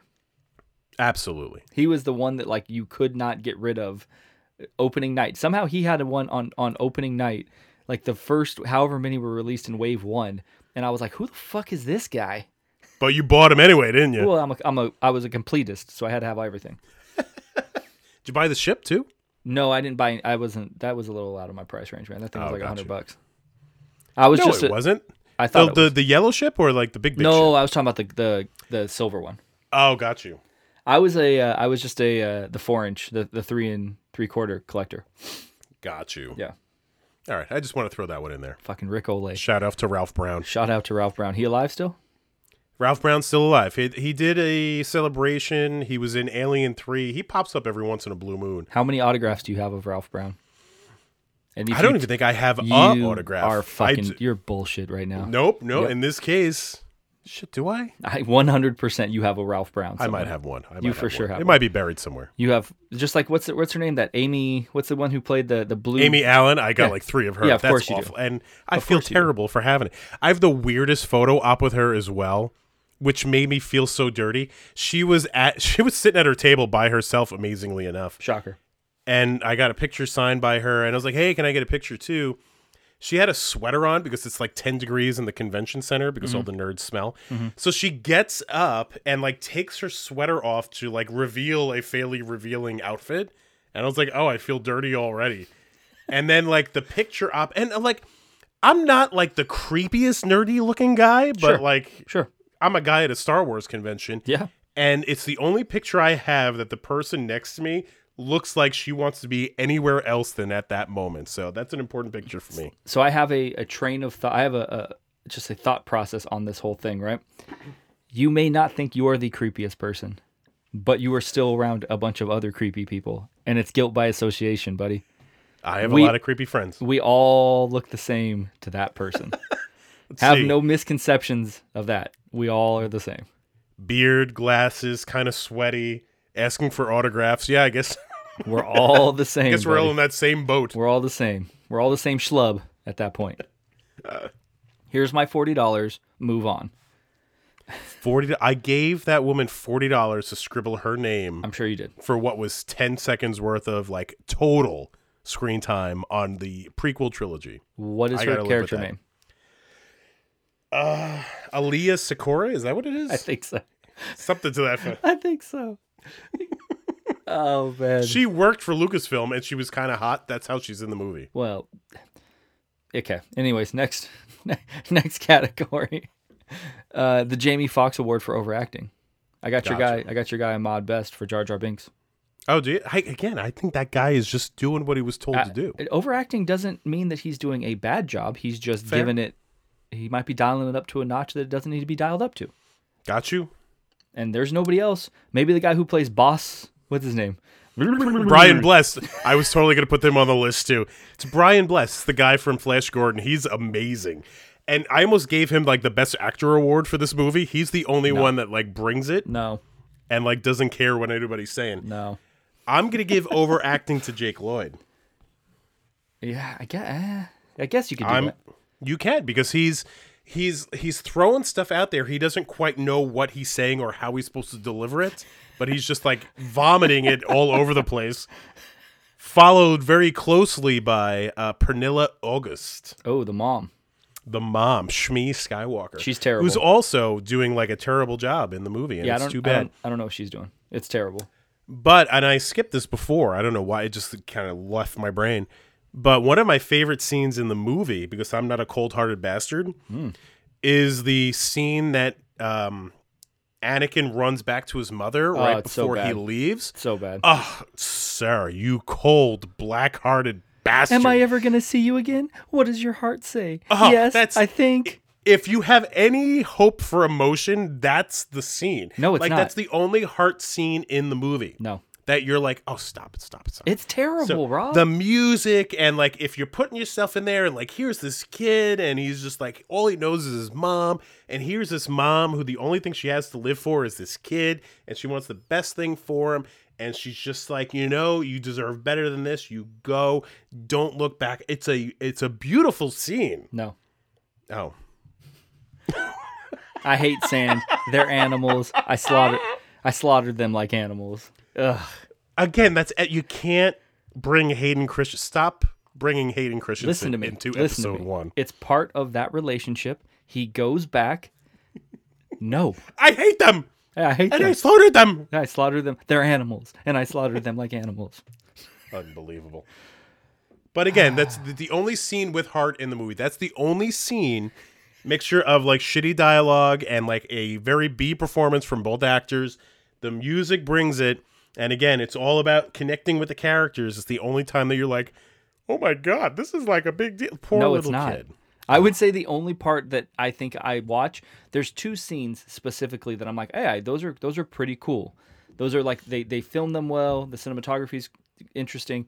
Is when um the the when Obi I can't remember if it's when Darth Maul has already killed Qui Gon, and the I think it's when Qui Gon's actually like sit like meditating almost, and he's Okay. calm. He's looking through like the door that keeps closing, right? Oh yeah. and Darth Maul's like pacing back and forth. Oh yeah. I and think it's that a great I always scene. think of that as like an animal like staring at his prey and they're just walking back and forth waiting. So I always thought that was really cool. I also I, I go ahead. ahead. Uh, I I think this the last scene where little Jake Lloyd asks, you know, Ewan, you know, what's going to happen to me now? And he looks at him, you know, it's shot really cool with like the fire reflecting on them and he says, "Well, they've granted me, you know, permission to train you." I think that's a cool scene and that has a little bit of heart to it. Yeah. because he's reflecting on you know the, the person that's like his father figure in Qui Gon, and he's like, well, Qui Gon wanted me to do this, so I'm going to do it, even though I don't want to do it. But do you give it to, as my wife always affectionately called, the Tony and Maria scene between um, Liam Neeson and Ewan McGregor when Qui Gon is dying? No, it's terrible too, dude. But do you know what I mean by like Tony and Maria? Yeah. What do I mean by Tony and Maria? No, I don't actually. I guess. Oh, it's so West Side Story. So in like Oh, yeah, West yeah, Side yeah, Story, as they're like dying, they're holding on to each other. That's why Heidi calls it Tony and Maria scene. So there, there's a meant to be a little bit of heart there too, of this like, hey, my my my mentor, my father figure here is dying, and I'm gonna do whatever I got to do to make this guy happy. And again, there's a lot of poetry in that as far as training this kid who he doesn't want to train. Right. But the scene just does not work. No, it's terrible. It's too bad. It's too Terrible. bad. It's terrible. Because on paper it just sounds great, but when you see it, it's just like, ain't working here, George. nah, George, Georgie, Georgie. And I blame Rick McCallum too. also, yeah. Yeah, because I mean, Rick's got a fingerprint on this thing too. Come on, Rick, you got to dial him in a little bit. Gary figured it out. Gary did figure it out. Let me ask you another question that's not on the list of questions I sent you. Hemingway. Okay, I want you to listen to this, and I want you to really think about an answer. This is a very important question. I couldn't be more focused. More worthless sack of shit, the Royal Guards or the Battle Droids? More specifically, Panaka. Panaka's got. How is he still on the payroll? dude. They they get taken over by 106 different bat- like 106 battle droids, and the Like whole the battle whole planet droids- the whole planet gets taken over. they designed those battle droids so so like Jedi and like other things can kill them and we won't feel bad about it. Like that's why the battle droids are totally there. Followed by like bugs in episode 2, like who cares if we kill a bug? Right. But they're they are useless. Um they're less useless than the royal guards I don't know. man. The royal guards are slightly less useless than Captain Panaka. I would say the royal guards are the most worthless because ideally you're paying these people. Oh yeah. To look fantastic. Yeah, the battle droids you're not paying, right? No. The the Federation isn't paying these things. There's Do you know where Captain Panaka pops up in a very odd movie? No. Highlander. Nope. Didn't know that. Do you, did you see Highlander? Yeah, yeah, yeah. The first Oh, one. he plays. Yeah, he plays one of like his guys that he kind of like knows, and he comes into New York City, and like there's like a whole reunion between him. That's Hugh Quarshie. I think that's how you say his name. He's actually going to be at Celebration this year. okay. We're not going to be at Celebration I'm this year. definitely not going to celebration. But I, I have bad. listen, listen. Let's finish this this train of, or this question. All right, I wanna finish this train. thought. I want to finish this thought. I'm on the train. I just Come on, buddy, spit said- it out. You said I'm on the train. I just completely lost my train of thought. the there's a scene with the battle droids where Qui Gon is escorting them to the ship before they leave Naboo, and they stop him, and he says, "I'm a you know." I'm whatever to Chancellor Valorum, Ambassador. Ambassador Chancellor Valorum. I'm taking these people to Coruscant, and also y- y- uh, Liam Neeson says Coruscant really weird. Anyways, and they're like, the battle droid is like, mm, uh, mm, no, mm, well, hmm, huh. Like it's a, it's a fucking, it's a robot. It doesn't have. am I supposed to believe he's trying to like figure out things in his head? Like it's just terrible. Yeah, he's computing. What makes it so weird? So then he's computing and he's he's vocalizing, mm, uh, mm. You're under arrest. That that whole scene is shit, and it's it, it- Roger, it's- Roger. I- yeah, Roger. You can't back that one up. From like the word "go" on that scene, they like here is the most important. Like if you're looking at the strategy of Emperor Palpatine and even like the battle droids and the Trade Federation and everything, the Queen's the most important thing. And the scene before, you know, after she's like, I'm not going to sign it, blah, blah, blah, blah, blah. They're like, oh, just process them and put them in like a, a, yeah. a concentration camp Yeah. with like four Easy. battle droids. yeah. Well, that's where they were going. I hear you. Um, oh, now you made me feel guilty. Well, I don't know that now I'm riddled with guilt. camp. Jesus, That's what it was. it got dark. This got dark real fast. Sorry. Jesus. Into a prisoner camp. There you go. That make you feel better? Yes. Okay. So they were processing them into a prisoner camp with four battle droids, the most important person on the planet, and they have a bazillion battle droids. They just walk them out the back door. Yeah. What? I have a question. So what you're saying, I have a question with all of that. Why does do they ever tell you why Darth Sidious wants Naboo so bad? Uh, no, they don't. I, it, it's implied. I could give you the implication. What's the implication? The implication is that they're trying to make Naboo look like it's desperate for help, which apparently it is. A society that is so advanced, they have this gigantic power plant in the middle of their like palace, but whatever. And um, in order for him to be elected into Supreme Chancellor, he needs the sympathy vote. So that's why, you know, that's why he's like manipulating the strings on Naboo. There's a lot. I mean, he's playing the long game, the long con, long con, because like Yeah. And again, it's know, like man. I would be great if like if you started episode 1 like Palpatine's already supreme chancellor. I don't care how he got there. Natalie Portman still kind of likes this guy. She kind of knows and like I'm okay with that. And like Anakin Skywalker is just like this kid who like drives a car real fast on like a far off planet. that's like It's like- that's Solo. That's like the story of Solo. Oh shit, it totally is the Dude, story. of yeah, we don't need any of that. They just had a signing with that dude by the way. Uh huh. 350 bucks per Mm-hmm. signature on that one. What's funny is that guy's got a terrible signature to begin with, Mm-hmm. but like his sit down signature is almost as bad. But when he signs Han Solo, his N looks all screwed up, so it looks like Ham Solo. I will tell you that before he was in Star Wars, he had a signature that was every single letter cursive that was beautiful. Ah, that's because you met him when Because he wasn't anything. When he was only in Hail Caesar, which I enjoyed him in. You got a photo up with that guy, right? I do. Yeah, before he was like just randomly saw him and I was like, "Hey, that's the guy that's the singing cowboy from Hail Caesar." Before he was before he Freaking was Han cast Solo. as Han Solo, yeah. Yeah. How was he? Was he nice? Super couldn't have been nicer. Excellent. It's nice to hear. What's uh Not what- so much anymore. not so much anymore. What's better, Crystal Skull or Phantom Menace? You you hit me with this one like a couple of weeks ago, didn't you? did, yeah, and you said we'll talk about it when we do the Phantom Menace pod. I think written on paper, Crystal Skull is a better screenplay. Correct. Um, I think, in my very biased opinion, when I kind of reflect on both movies, Phantom Menace is more important to me than Crystal Skull. I can dismiss Crystal Skull as a mistake very easily, whereas I have to live with Phantom Menace in my life. So I'm like, I always err towards like Phantom Menace is a better movie experience than Crystal Skull. Crystal Skull is a clusterfuck of, um, you know, epic proportion. It did launch a website. I mean, it launched Nuke the Fridge. Oh God! Here's a movie that had everything going for it, and the one who should feel like the worst. There's like there's three people to blame. Uh, there's only one person to blame. There's two people No, to blame. it's- There's two. It's it's Spielberg. You got to blame Spielberg. Yep. And you got to blame Harrison Ford. Nah, he wasn't awful in that movie. Yes. Yes. Indiana, he is Indiana Jones, and Indiana Jones is him. He is just as responsible for all of this. Yeah, but he's not And, terrible. He's giving it his all in that movie. and um, no, we stop it. He's not giving it his He's all in that movie. No, trying. he's not. He's giving as much effort in that movie as he does in episode seven. Fact. Yeah. Yeah. and then uh, David Koepp, who was the screenwriter, who was a competent screenwriter, Mm-hmm. Um, also couldn't save that movie. The one who I don't blame on that movie, George Lucas. I don't know. Because I, you give had a little all- blame. he was You- there. Now he's got all of these guys that should have been like George. This is a terrible idea. We should not do this. like George, we And shouldn't have listened to him. monkeys swinging in a in in trees that are going to catch up to a jeep. That's so bad. Like no one was on staff that said, "Hey, Steve, maybe skip this scene." Who's going to tell Nobody Steven said that? Spielberg and George Lucas no?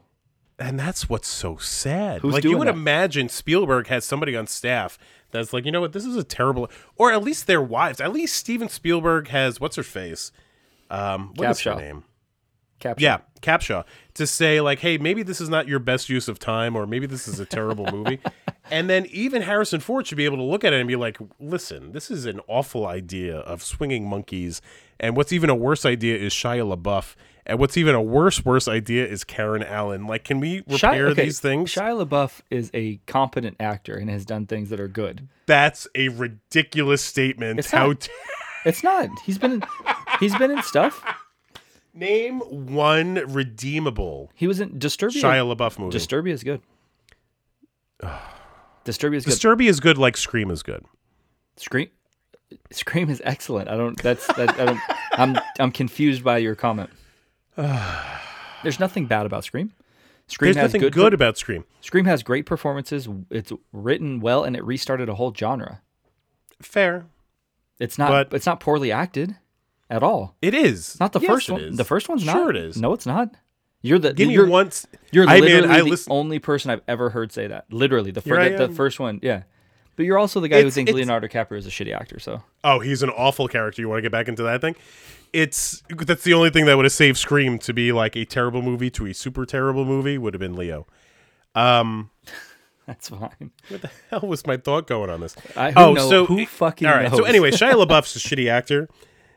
But my favorite thing Shia, uh, Shia LaBeouf ever did was the Shia LaBeouf song, "Actual Cannibal." Did you ever see it? no man. Oh, he Have you not ever seen Holes? I saw Holes. Holes was shit too.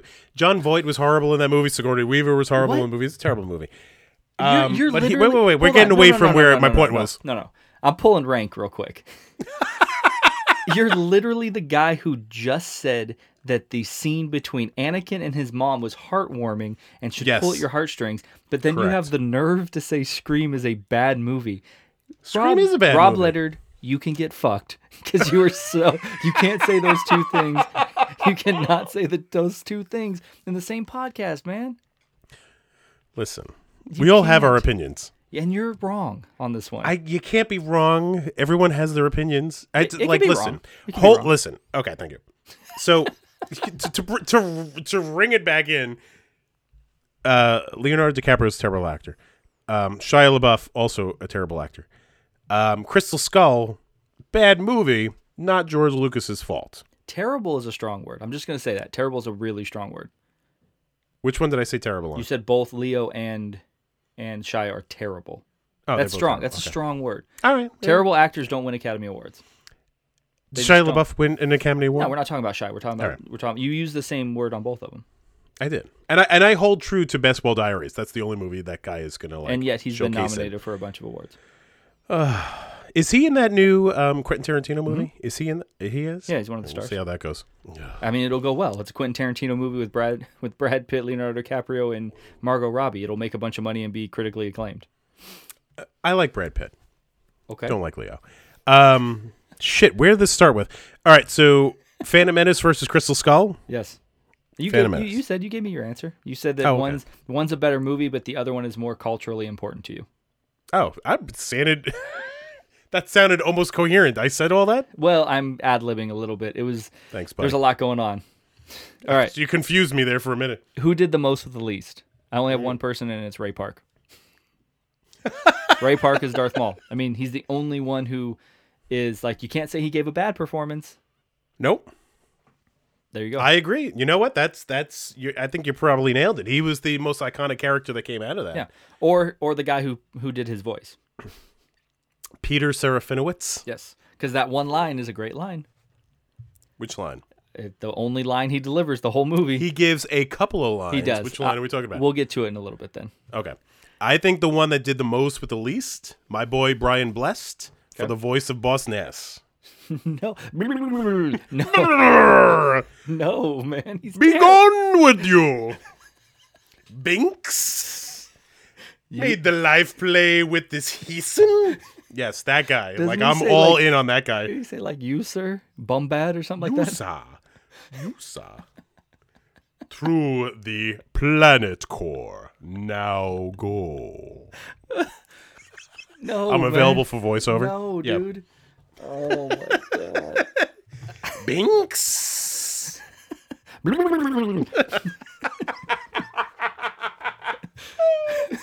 It's You don't think you are better than the Gungans? Be so like that. It's so bad. oh my god, it's so bad. That's. Boss Nass for the win. I think we just have to end right now. Stop it. All right. All right, Rob. So the next category does this hold up well? So I got No. no, indeed. I got the effects, the writing, and the acting. So pretty much the whole movie. It's too bad. But yeah, no, it doesn't. And we're we're all desperate for a reboot on this movie. We'll never get a reboot on this movie. But this is a movie that needs the reboot the most. I, I'm good. but no, man. it doesn't hold up. Yeah, I'm good. I got we got all the animated Clone Wars. We got all that stuff, which is far superior to this. That's so bad, isn't it? It and it's sad.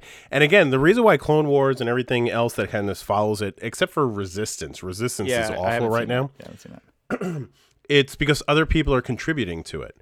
Yeah, Um, and I think the, the the more voices they kind of get into this thing, the better it's going to be. George should really, like, what he needs to do is to be like the final word on things. Like, let other people make the movies, um, just like he did for Empire, just like he did for Jedi, and let him be the final word. And I, I think there is some of that right now. As much as we say like George has no influence on Star Wars right now, I think that is a uh, that is just a fantasy. I think he does have a final say in what's going on with Star Wars right now. I think he has some input to it, but I don't know that he has a final say. No, he's not Disney. He can't just kind of pull the plug on it. But Yeah. I, I, I do think they they hold him as far as input is concerned. For sure. no, I, I would agree with that. I'm sure. I'm sure he's involved in some capacity with that. But it's you know this movie. This is his movie. This is everything George has. Full stop. Complete creative control. Complete budgeting. Yeah. Complete story. This is George's movie more than any other Star Wars movie ever made, I agree, and um, it was a bust. and we saw how it turned out. yeah, and it's too bad. Do you have anything you want to add to this? Does this still hold up? Um, Tyler had a an interesting question on the um, Discord app. Sure. Um, I saw. Yeah, the the the failed at the mo- uh, meeting your own grand expectations, or was that the first movie you remember that fell short of how you built it up in your head? Um, I gotta. th- It's the only movie I could think of in my life that I've ever built so much in my head of just like this movie's gonna be amazing, like full stop. Even Avengers movies at this point, Sure. are like, you know, hey, it'll be great. I'll, I'll love to see it. And even episode nine, you know, as desperate as I am to see it, there's always this thing in the back of my head, like, hey, it might just kind of fall short, and we're just gonna have to live with it. Yeah. But no other movie in history of my lifetime, anyway, um, ever held that you know same. This is going to be amazing and just full stop, and I couldn't be more excited about it. George Lucas, here is my money. You know, go make it as you feel. You know, it deserves to be made. Um, followed only by Crystal Skull. Okay. Yeah, Shortly by Crystal Skull. Um, yeah, I don't know that I wouldn't put this up there for me. This wasn't the one I was most disappointed by because I remember seeing it and I didn't think it was terrible when I first saw it. I didn't think it was good, but I didn't think it was terrible. Um, for me, it would be probably the the ones I can I can remember the clearest is either going to be Attack of the Clones because I knew immediately that was shit, um, or Crystal Skull. For me, those are the two immediately that I knew were just terrible. Now you were kind of shitting on um, that second part of Deathly Hallows movie, Harry Potter. Yep, yep. Why is that movie so bad? Um. Oh man. So I really I don't have a, a Yeah. frame of reference. Yeah, um, them splitting it. So that was like the first movie that they split. Now that's common practice where they split something into two, right? This was like really one of the first ones that I can remember them doing that too. And they they purely said because they they want to make sure they get everything in from the from the last book. Um, they just change. They fundamentally change a lot in that last one. More specifically, how uh, the the final scene with with Harry and Voldemort goes. They change it so much that I just can't I can't get into it. I've built up this in my mind this big battle that's supposed to happen, and I I understand because J.K. Rowling's writes with such um you can she she she writes such a clear picture for you to to be really be able to visualize and it doesn't it doesn't match up with it the the scale of it doesn't match the overall like tension like the the feel of kind of it's really this is our last chance to do anything if we don't do this then we're, we're pretty much done like everybody's going to be done as he's going to win right and then the final scene with with harry and voldemort it's it's really I mean, I don't want to get into it too much, but the final scene is Harry comes back to life, right? Voldemort thinks he kills him. He comes back. He the final scene is him and Voldemort essentially with everybody around them just circling each other. They're just walking in a circle talking. And he's telling him he being Harry is telling Voldemort like all of the plans that have happened that he didn't know about. Like Snape really not being on his side. Like all of these things that he thought was right are now wrong and he's he's explaining everything that happened to him and everything he did wrong before he dies and that just it gets me and that, that none of that happens in the in the movie So they just totally made that up for that movie just to wrap up like loose ends. Is that yeah there's a, there's just a, a fight at the end where they're essentially like fighting with wands and then at the end Oh. he he uh he realizes he doesn't have a certain wand and and essentially Voldemort goes out the way like everybody did in the last Avengers movie like he turns into dust essentially so the movie leading up to that scene is also terrible. it's not a bad movie. It just it it I don't like it because it's so different than the book. They took and but that's the highest rated one on Rotten Tomatoes. It is. I don't, I don't know. It it uh it took the most liberties with the source material. So would you consider that like a movie that you had high expectations for that completely just shit the bed? Yes. But it's not a bad movie though. I don't Oh, okay. consider it a bad movie. It's just not what I like. I don't enjoy it because of those reasons. I think they took too many liberties with it. So you're saying Crystal Skull is your biggest kind of like it should be amazing, but it was awful when you actually saw it. Um, I don't know that I thought it would it should be amazing, but I had very high expectations for it. Gotcha. You know what I'm saying? Because I don't know if I thought that after all these years that it would really, really be good, but it just wasn't. It's too bad. What about you? They'll make up for an episode. It's Crystal Skull was a big movie for me. Like I really, you know, we, because we were just kind of reeling off of the prequels with that movie, and they it's. I knew if they got Harrison Ford, it was going to be one thing, but the fact that they had Spielberg was going to be something else. And I thought Spielberg, regardless of what George Lucas wanted to do with it, was going to save that movie, give it heart, give it the depth, you know, make it the Indiana Jones movie we wanted it Yeah. to, and he just didn't deliver. And he's like, again, I I I really kind of enjoy these behind the scenes stuff. I think there's a lot of value in looking at that stuff. Um, but he very much feels like he doesn't care. Like, Yeah. and that's the sad thing about Lucas too is like he. I in my heart of hearts, no matter what he says or what he you know what he kind of claims in any of these interviews, I don't think he has his place in the heart for these movies as much as we do. And I think that's why episode one failed so badly. It's just, it's not the story we wanted. And like we're living with it, like, sure, but it's not the story we wanted. Where, you know, I think the new trilogy is a little bit closer to what we wanted because I think it's being made by people who relate to us. Yeah, I think the I think Lucas is his own worst enemy to a point. Like he he by all accounts really says like fuck it, it's my world. I I created it. Like I'll do what I want. And he doesn't seem to really care what the fans or anybody else wants. And you know what, good for him. Like if that's what he wants because he is the creator, he can do that. But then when you have all these all this criticism, you can't get upset about it either. You can't have it both ways. You can't say fuck it, I'm going to do what I want, and then when everybody criticizes you, be upset about it and be you know because by all accounts he resents Star Wars fans, and rightfully Oh, so because they doubt, say sure. You know some of them are terrible to him, but Yeah. you can't have it both ways. No, if you're gonna if you're gonna set it up the way that you want to set it up because you feel it's right, then yeah, you have to take the criticism and you got to take it with a grain of salt. And he doesn't. Yeah. Yeah. He takes it very offensively and very just like, hey, they just don't get it and they're unappreciative and it's weird. It's the only franchise you could think of that really the fan base has such a level of kind of like resentment or anger towards the creator. And again, Star Wars fans are assholes, like s- full stop. yeah. No, But I like Star Trek fans don't have to deal with that. Harry Potter fans don't have to No. deal with that. No, Harry Potter fans are. I mean, they hold J.K. to a level of like a god almost. You know, Right. she she can do no wrong. Even the directors, for the most part, the only person I ever see get criticism for Harry Potter is the guy who played Dumbledore after the first uh, actor died, because his portrayal of Dumbledore, is a little bit different than I think what they expected from the books. That's the only person I ever hear get get critici- get gets criticized by fans. That's it.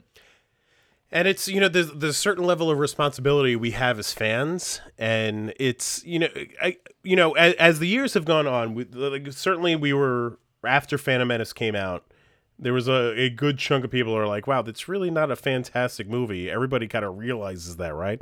But there was certainly a lot of like people didn't want to admit to how bad it was. Sure. And it's really not until the internet age of like forums and social media and all that other stuff that it is just immediately dismissed as terrible movie. And again, don't get me wrong, Phantom Menace is not a great movie. Sure. Um, Attack of the Clones is an awful movie, but it's this anger towards George Lucas. Um, I think that's that that's a result of the social media age. Yeah, and I think it's also just a result of how much people don't like George Lucas anymore. Because to your point earlier, Lucas gets all the credit for making Crystal Skull be a shitty movie. Spielberg does Yeah. not get any of the like nobody hates on Spielberg because of that movie. It's all Lucas and he didn't really have a ton to do with that movie. You're right, and it's like Raiders. If you look at Raiders, Lucas had as much to do with Raiders as Spielberg and Harrison Ford did, just as much as they were in Crystal Skull. So I mean, Lucas still came up with the story and the idea and everything that went along with it, but yet they're kind of like falling on the failure of the prequels. They're looking at Crystal Skull and they're like, oh, well, look, clearly it's Lucas's fault um, because the prequels were so bad. Crystal Skull is not as bad as the prequels. Nowhere, Really? it's nowhere. No, the acting is far superior. I know that you think the acting is much better. It's not nearly as wooden um, as the prequels. The prequels literally has some of the worst acting from a big budget movie I've ever seen. I don't even Kate- think. Cate Blanchett in Crystal Skull Yep. is just embarrassingly bad. She's not good. Wouldn't good. you agree? She's not good. But it's not. I don't. I. I. I still. If I was to put her to me, if I put her in the prequels doing that same performance, she's the best one in the prequels.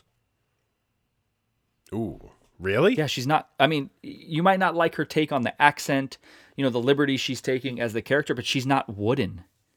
Like, hey, Natalie Portman, the shit she says, it she says it with a straight face with zero emotion.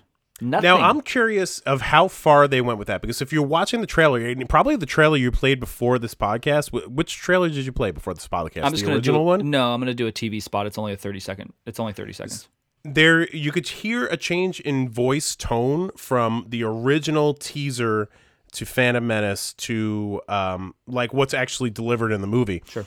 And what you hear in the teaser for Phantom Menace is Natalie Portman's like true, you know, tone. So it sounds like a little kid delivering the line, which is what it's supposed to be. But in the movie itself, they drop it down like two octaves to make her sound a little bit more, I guess, Sure, I get whatever. Um, but it doesn't kind of work. So I'm curious if they would have kept the tone that she had originally set, if it would have been a better performance. Like she, like there's certain scenes in the movie that she's trying to give something to the role, even when she's like pleading with the Senate and like voting for non-confidence and everything that kind of goes along with that. I feel like her performance maybe wouldn't be so wooden or bad if they would have just left her voice alone. I think there's too much change in her voice. It could be. Um, but also her facial expressions. She never changes facial expressions. She is just even in that scene that you're talking about when she's pleading with the Senate, she is saying it very I mean, she looks like a sad puppy a little bit and she doesn't Right. there's no aggression. It's just like like it's not right, just delivering the line. it's not good, dude. And I, I mean, I am not a big Natalie Portman fan. I think that she may be a little bit of an overrated actress. You know, obviously Leon, it's fantastic. She's a child. I don't know that I think that she's some world beater actress. I don't think she's that great. And I think Give me Portman's best performance since The Professional. Go. Garden State. Garden State. That's an interesting choice. I don't disagree, but why Garden State? Um, I just think it's probably her most natural performance. Yep. Yeah. Um, I mean, you could say like Black Swan. That doesn't really do it for me. Uh, That was it. Annihilation, the one that came out this year, where Yeah. I didn't see that. Um, she has a new movie coming out called Lucy in the Sky, where she's a a um, astronaut who's like having problems, kind of coming back to Earth and dealing with like kind of the mundane day to day stuff when you've been an astronaut and you've seen all this. I don't know, man. I just don't really find her that great. I think Garden State would probably be the other the other thing I've Yeah, enjoyed her. fair in. enough. Yeah, she it, she's a hard kind of pull as far as her later part of the career. A lot of people go right to Black Swan because she got she get nominated. She actually get the She Oscar won. for that. Yeah, she won. She that. won, and and it's like I don't think that is her her kind of best Yeah. performance. Yeah, I don't think she's a bad actress. I just she doesn't do much for me personally, and I've heard she's notoriously terrible to people. And that um, I heard so, that too, and yeah. I'm I'm curious if that's like affecting our opinion of her. Like she's such a bitch. Same thing with Keira Knightley. Like in person, apparently she's such a bitch. Yeah, But like, does that you know? And that kind of affects how I see her in real in uh, her movie roles. I think I think shout out to Keira Knightley who's in this movie and nobody ever realizes it. Um, I think that Natalie Portman is a better actress than Keira Knightley. Shout out to Sofia Coppola, who is also in this movie. Also, Nobody realizes she's also in this the movie as well. Who also ruined Godfather three. No, Well, there's a bunch. There of was a lot of people a- that yeah, but originally Godfather Godfather 3. that role was supposed to go to Winona Ryder, not Sofia Coppola. And if it goes to Winona Ryder, potentially it could be a little bit better. that movie is bad. That like, movie's full stop. terrible, dude. No ah, doubt. It's too bad. That I mean, that's a freaking nightmare. We're going to talk about that on the Godfather podcast. You know, If you come back away. from Sicily, yes. I'm coming back. You wait and see. All right, so next category is this still holds up. I only have one thing because I just talked about how much I dislike everything in this movie, and again, it's Darth Maul. I feel like we talked about this like a half hour ago. I agree with you. Yeah. that's the only thing that holds up. Yeah, Um, yeah, no performance, no special effect, no, no, nothing. You know, Darth Maul is quintessential Phantom Menace. That's the only redeeming quality. he is fan. Yeah, he's. It, we're going to talk about that in the. I think one of the last categories. He is pretty much who I remember from this movie. Uh, On the good side, would this movie be better if Gary Oldman was in it? And if so, who would he play? All I have is yes, literally anyone. Gary Oldman could play. Gary Oldman could play. I know you like. Uh, I know you like Ian McDiarmid. He could play. He could play uh, Palpatine. But there's good poetry with him, you know, being the same is. actor that was in Jedi. There like is. that's Yes. that kind of works. It does. And again, if one if we ever do an episode three, like Ian McDiarmid, if anything, pulls out of episode three things that he did not pull out of the other Don't two. say it. He's But, he's a um, train wreck in, in Sith, dude. No, he's stop it. no, he's not. power. He's terrible, dude. No, no. Yeah, Yeah, he's, like I. terrible. What's that voice? I- What's that voice? What's the voice? What's he's this voice? That's the Emperor voice. Yeah. Don't you know? Left um, left him disfigured. Fuck, nah, man. Nope. Left me scarred. Don't. Yeah, it's if like- you tell me that he's a better actor than Gary Oldman, I'm gonna turn this podcast off. I wouldn't right say that. I wouldn't say that. No, stop, stop it. But I think um, Gary Oldman. You, I think, and there's some truth to what you're saying there. I, Ewan McGregor is still my quintessential Obi Wan. Sure. Um, I don't know if Gary Oldman, to be totally honest, no offense, Gary Oldman, could have saved this movie anything. No, he could So have even saved it- it, but he could have. his he could have best been any bet- of these people. He could have been Qui Gon easily. Mm-hmm. Um, and and maybe he brings something to the performance that Liam Neeson didn't. And no offense to Gary Oldman, I don't know if that's there because the writing's not there. Yeah. Um, Mace Windu, he might have been able to bring something to Mace Windu. I mean, the long running rumor with Mace Windu that it was supposed to be Tupac, or Tupac was offered that. I That's just embarrassing. I kind of want to see that. He's not going to do any worse than he's not going to do any worse than Sam Jackson. No, and that's the most. Dis- if we have a new category of like the most disappointing performance, I mean it's Samuel L. Jackson. He's And he has like three as- lines. It's too bad. It's like I'm a huge fan of Samuel L. Jackson. I think as everybody kind of knows, hmm. but he is very poorly casted for this movie, and they give him literally nothing to do. Like if in the the most minimal thing, they should have said like, "Hey, they're going back to Naboo to kind of find the Sith Lord. Like, let's send our like most powerful Jedi on the council, i.e., Mace Windu, along with these guys to give him something to do. But the only thing Mace Windu does is like he sits in the chair and is kind of shitty and condescending, and he gives this kid like a weird test of like can he see through the screen of what he happens to be thinking about it's the weirdest like judging of like who is going to be a jedi or not imaginable like hey can you see this picture that i'm artificially showing up on my screen if it is a ship or a speeder and it's uh, like oh, it that's dumb It's dumb. and it's too bad because Samuel L. Jackson does not like and even in episode 3 when he's got like some shit to do, he still just doesn't do it. Come on, buddy. Power. It's too bad. All right. Purple lightsaber and all. Most memorable line.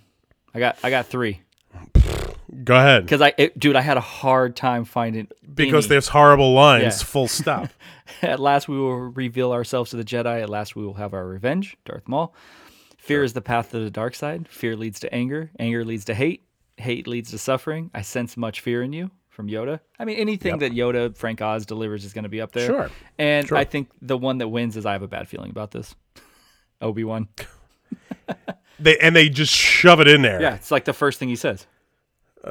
It's got to be. It's- it's got for me. It's got to be at least. You know, at last we will re, re, we will reveal ourselves to the Jedi.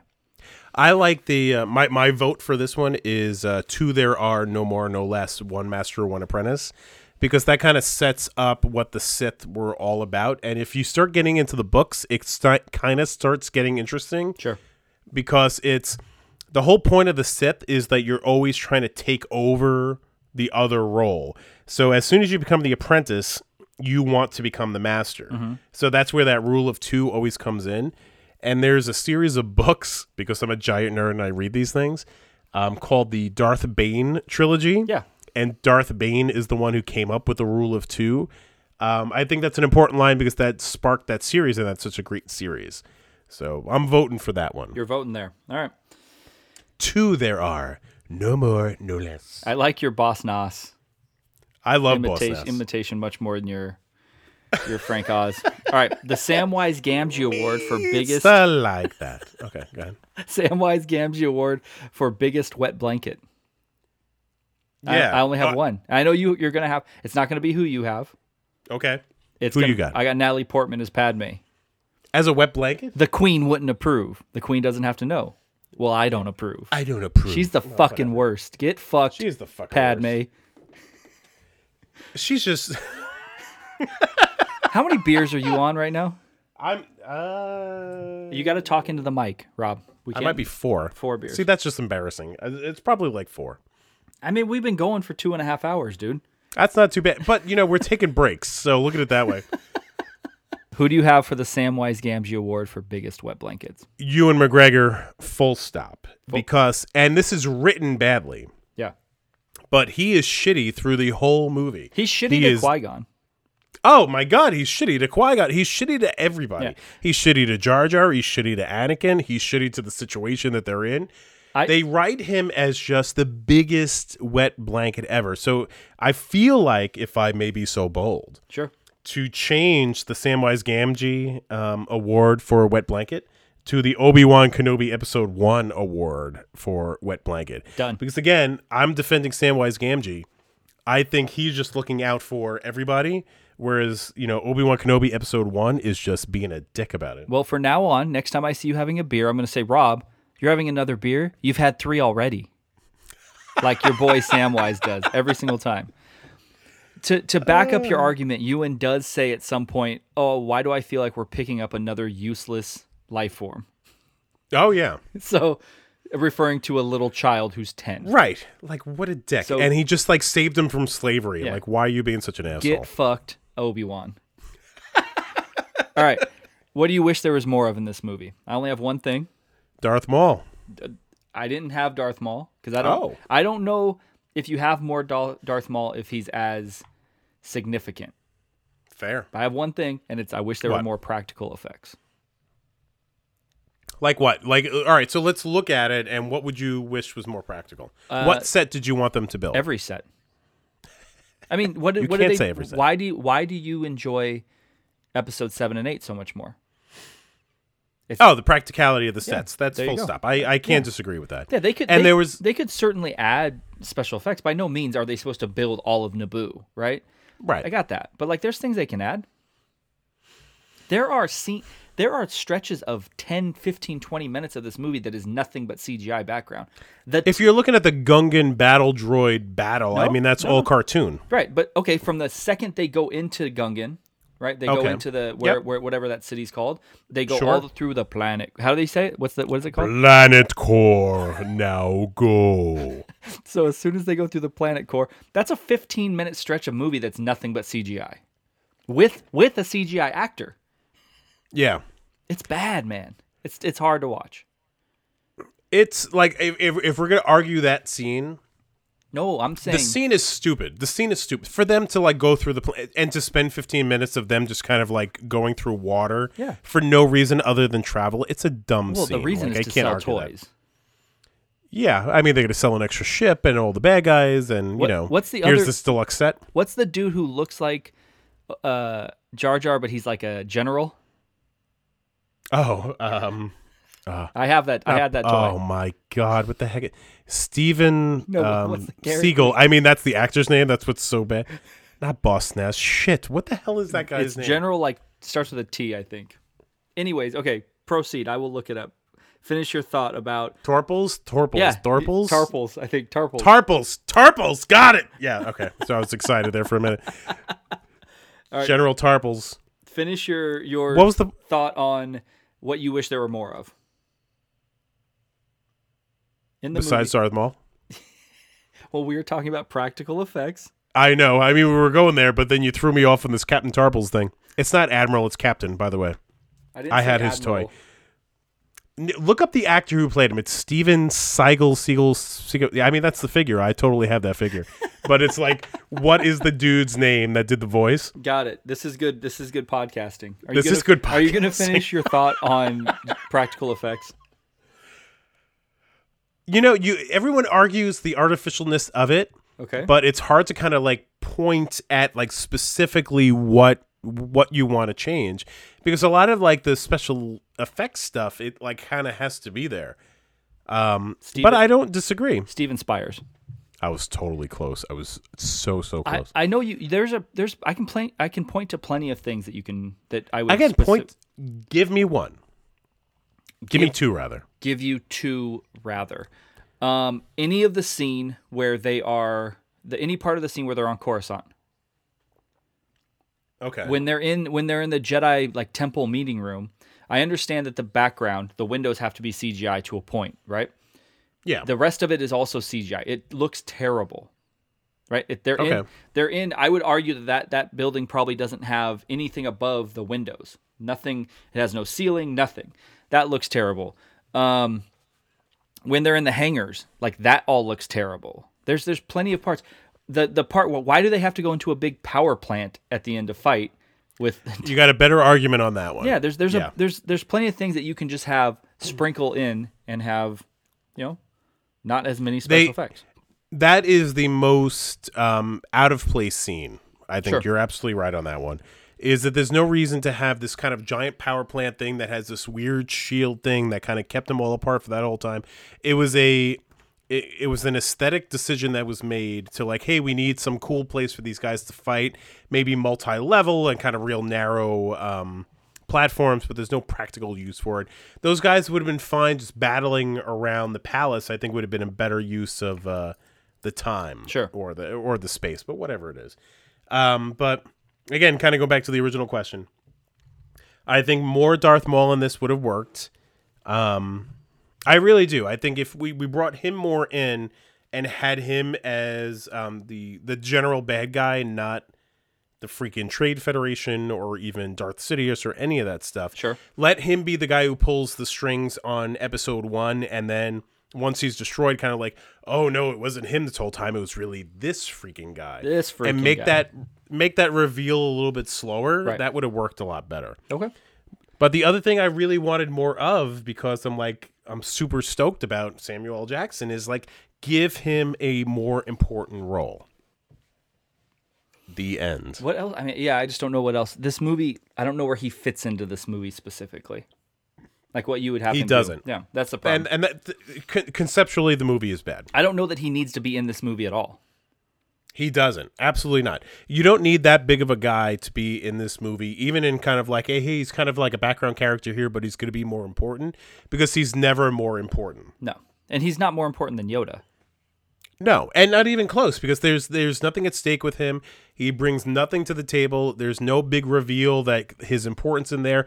Even Nick Fury, to a, a, an arguable degree, needs to be in the Avengers, even though he does very little.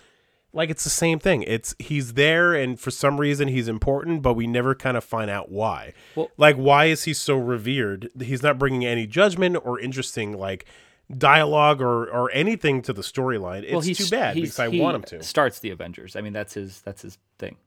I mean, in the Avengers, sure, but in the Star Wars movies, he's got no place. The only thing, only scene I can say, like, okay, I can understand why he was there, is when they do the reveal at the end where he says, you know, which one did we kill, the apprentice or the master? Yeah, sure, and, uh, And, and but that again, can be anybody saying that. It could be it could be Obi Wan saying that to Yoda, and that's another character that could have easily have been Obi Wan, and maybe they were just trying to like thin it out a little bit. But it's it's a lot of bad decisions in Phantom Menace. Whose movie? too bad. Whose movie is this? You want me to go first? Go ahead. It's Jake Lloyd and Jar Jar's movie, and it's for the wrong reasons. Like that's unfortunately that's who for me that's who I think about when I think about this movie. Is I think about how terrible Jake Lloyd is and and Jar Jar Binks. And again, I feel terrible for thinking you know how bad Jake Lloyd is because it's not his fault. But that's when I think about this movie. That's what I think about. I think about George Lucas on this movie. This is George Lucas's movie to either win or to lose. And I agree with you when I reflect on the movie itself and what the movie kind of feels and looks like. Anakin's right there on top, Jar Jar is right there on top. But at the end of the day, it is George's movie. It is his to screw up. And Okay. sadly, that's where he's at. Underrated, overrated, properly rated. Properly rated. Well, why don't you review the uh, percentages? 54% critics, 59% audience. Um, I am gonna say, and this has nothing to do with with the any of the either one of those scores. I'm gonna say this movie is underrated. I'm gonna say this movie is underrated for try, try to follow me here. The Okay. fact that people will say this is the worst Star Wars movie, and it is not the worst Star Wars movie. The worst Star Wars movie is Attack of the Clones. So this movie is underrated in that fact. If you look at it as a standalone movie, it is properly rated at, you know, 54%. Really?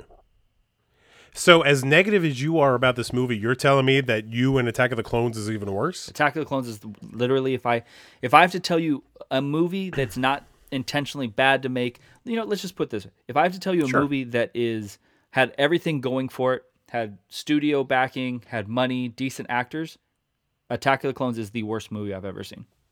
Wow. Now, obviously, there's worse movies, but when you factor in this movie should have been good, had had Right. every opportunity to be good, it's Attack of the Clones. It's either I mean, Lawrence Kasdan actually did the screenplay on it, didn't he? the the screenplay, the book that they do, so like the stand, the book that the that accompanies the movie, right? I actually don't find that bad. I've read it; it's not terrible. Oh. It's if I have to tell you what's the worst movies I've ever watched, it's this. It's Batman vs Superman, or it's Justice League. Pick one of those three. I'm sorry, it's not this. It's Attack of the Clones, Batman vs Superman, or Justice League. I know you like Batman vs Superman, dude. Batman vs. I don't Superman- mind Batman versus Superman. Batman vs Superman is fucking unwatchable. It is Justice terrible. League. Justice League is knocking on the door of the worst movie I've seen, like big budget movie I've seen. Sure. But Batman versus Superman. Batman vs Superman is so much worse than Justice League. It's unwatchable, dude. It's fucking terrible. What did you say? Her name's Martha. what did you say? Dude, it's I don't- fucking yeah. it's unbe Oh god, I'm you're getting me But you know, that's the, that's the thing. It's like if I throw those two on, I'm more likely to watch Batman versus Superman versus uh, Justice League. Get the fuck I gotta out be of here. honest. I'm not Yeah, wa- I really do. I'm not watching either one. Why would you even put them on? Why do you even own those? I do. I totally. Own I know you do, and you own autographs from them. You suck. And it's too bad because I want Man of Steel is like Also a sucks. movie I want to love so much more than I do. I think it had so much going for it. Man of Steel and sucks, like the hope was all there.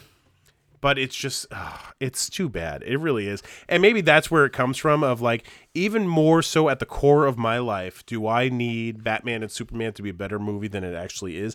Justice League I could give a fuck about. Maybe that's why I'm like so dismissive of it but Batman versus Superman, it's just they just they had 40 years worth of writing and interpretations of that movie and they just couldn't figure it out. Like I get it.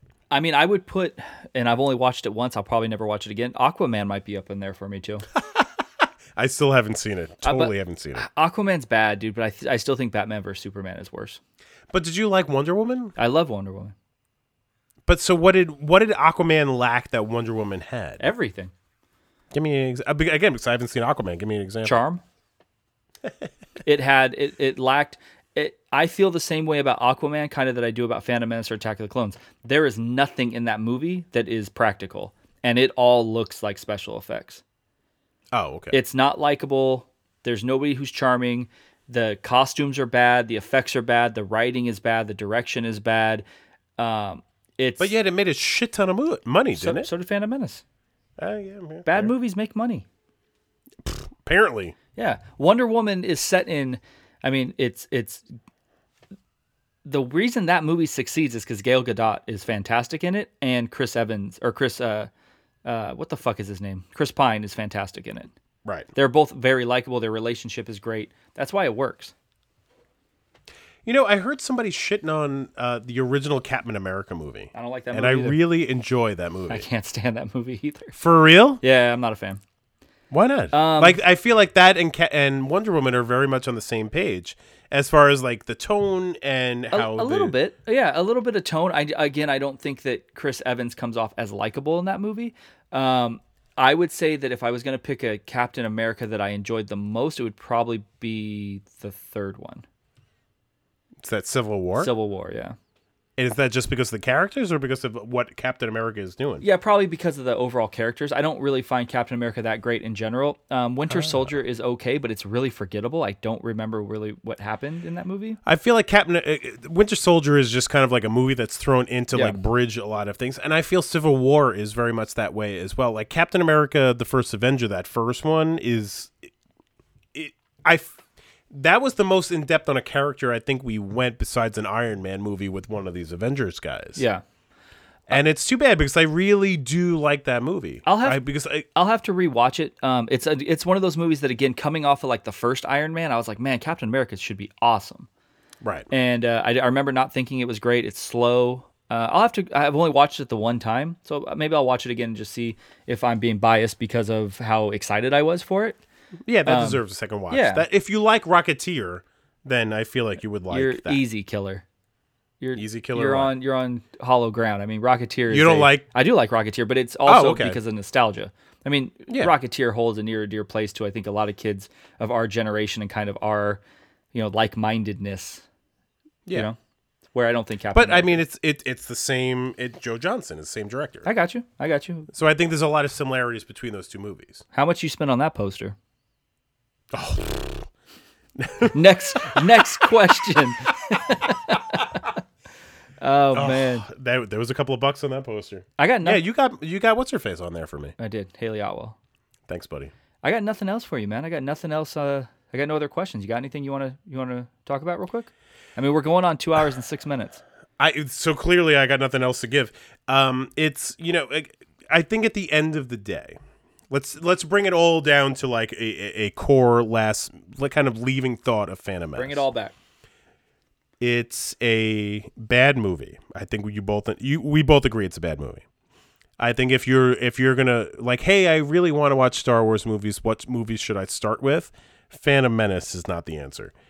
Um, I think we both agree that George Lucas is partially, if not majorly, majorly, m- mostly at fault for this movie. But I think you and I both appreciate its place in the Star Wars kind of like mythos. So without this, we do not have a you know overabundance of Star Wars movies right now. We don't have digital characters, kind of good, bad, or evil, or or whatever kind of goes along with it. Um, we don't have any of that, um, and then we also don't have a lot of the comic book characters we have right now. I think Phantom Menace proved that it was bankable to do um, these nostalgia movies that we're all going to show up in the movie theater and we're all going to watch. So I think it's important in that sense. I think that is very well thought out, very well stated, and I agree with all of that.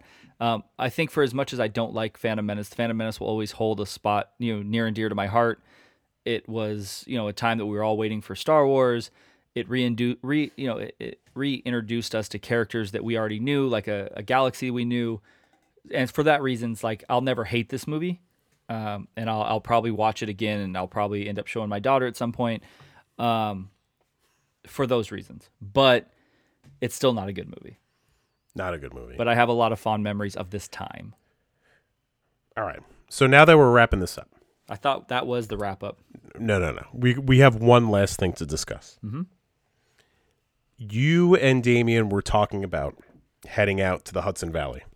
Yep. I'm just saying it came up. Yep. And I'm just saying this kid is due in July. Speaking of babies, Mm-hmm. but we have we're currently in the end of March right now, mm-hmm. and that kid is not due until July. Uh Uh-huh. huh. So you got three months here, buddy. Well, that's so that's not correct. I'm not going to leave my wife in the her third trimester probably for that amount of time because what God forbid I'm at your house when she gives birth. Um, we'll drive you out there. So realistically, we have April, and Okay. potentially of maybe a, a short period of time in May. I I think you're. I, I I think you have more time than that, but all right, I'm let's- sure we do. But Let's bring a- it down to being May. a first time father. I'm not going to risk it. Now, Damien, a man that I've only known for a couple of months, Sure. you know, and I, I would even bring it down to even less than that. It is very much a relationship that I have through you to him. We're all getting along great, You're, but you're welcome. you're, yeah, there it is. And he is ready to come at any second. Yeah. And yet, here's a man that I've known better part of 10 years now. Right. Who's like, well, I'll get there when I get there. Sure. So it's like it, it it just it hurts my heart to kind of like hear that Damien's ready to come and I'm ready. Like Damien, I will pick you up wherever you want to get picked up. But um The- I think you can make this happen in the next two months. The funny thing is, a we haven't I haven't said anything bad about Damien this podcast, which is a little out of the norm. I usually That throw a a jab at the him, norm. but I love him. I will be he will be here next weekend. We're gonna go to DQ. We're gonna go to WonderCon. So I can't say anything bad about my guy. Um, he loves to travel, so that's that's one thing. Um, he is a gypsy. he has no uh, family responsibilities because that's the way he lives his life, and good for him. Um, and has disposable income, also good for him. uh, but we'll try to make it happen. If it makes you feel better, I think I mentioned it on the pod. Is Nicolette was the one who's like, you should go see Rob before the baby's born. yeah, you should. Just saying. Thanks, Nicolette. Thanks for caring. Shout out to Nicolette, who also always. doesn't, doesn't ever want to be back on the pod. Nicolette does listen and like full stop. Like regardless if you leave this in the podcast or not, but everybody, everybody is doing an amazing job with this podcast. Just saying. Yeah, I mean, Just except for except for Damien. I'm just Ja- kidding. Damien's the weak link. No, That's awful. Tyler's probably the weak link. That's also just terrible. Like I like I'm super stoked about Tyler and the Raiders podcast. Whenever you're ready, Tyler, I'm ready. Beth is doing a great job. Gerald's doing a great job. Every- Damien's doing an amazing doing a job. good job. I, Everybody's I'm doing a kidding. great I kid. If anybody's the weak link, it's probably me. Oh, stop it. Oh, stop it. All right, buddy. Can I get one You more. Boss Nass? Just something. Can I get something? Can I get just a gem? Can I get Lisa like that. can I get like a like a Binks? This man? Binks. you have the life play with this Heeson? It's just bananas. It's so good. Brian blessed. Amazing. Ah, God bless him. You just blessed me with just so, such great content, my friend. You were the best. Thank you, buddy. I love. You're I love I love you being on this. You're just you're just the best. Two hours and twelve minutes of just just I don't even know what. Sorry, buddy.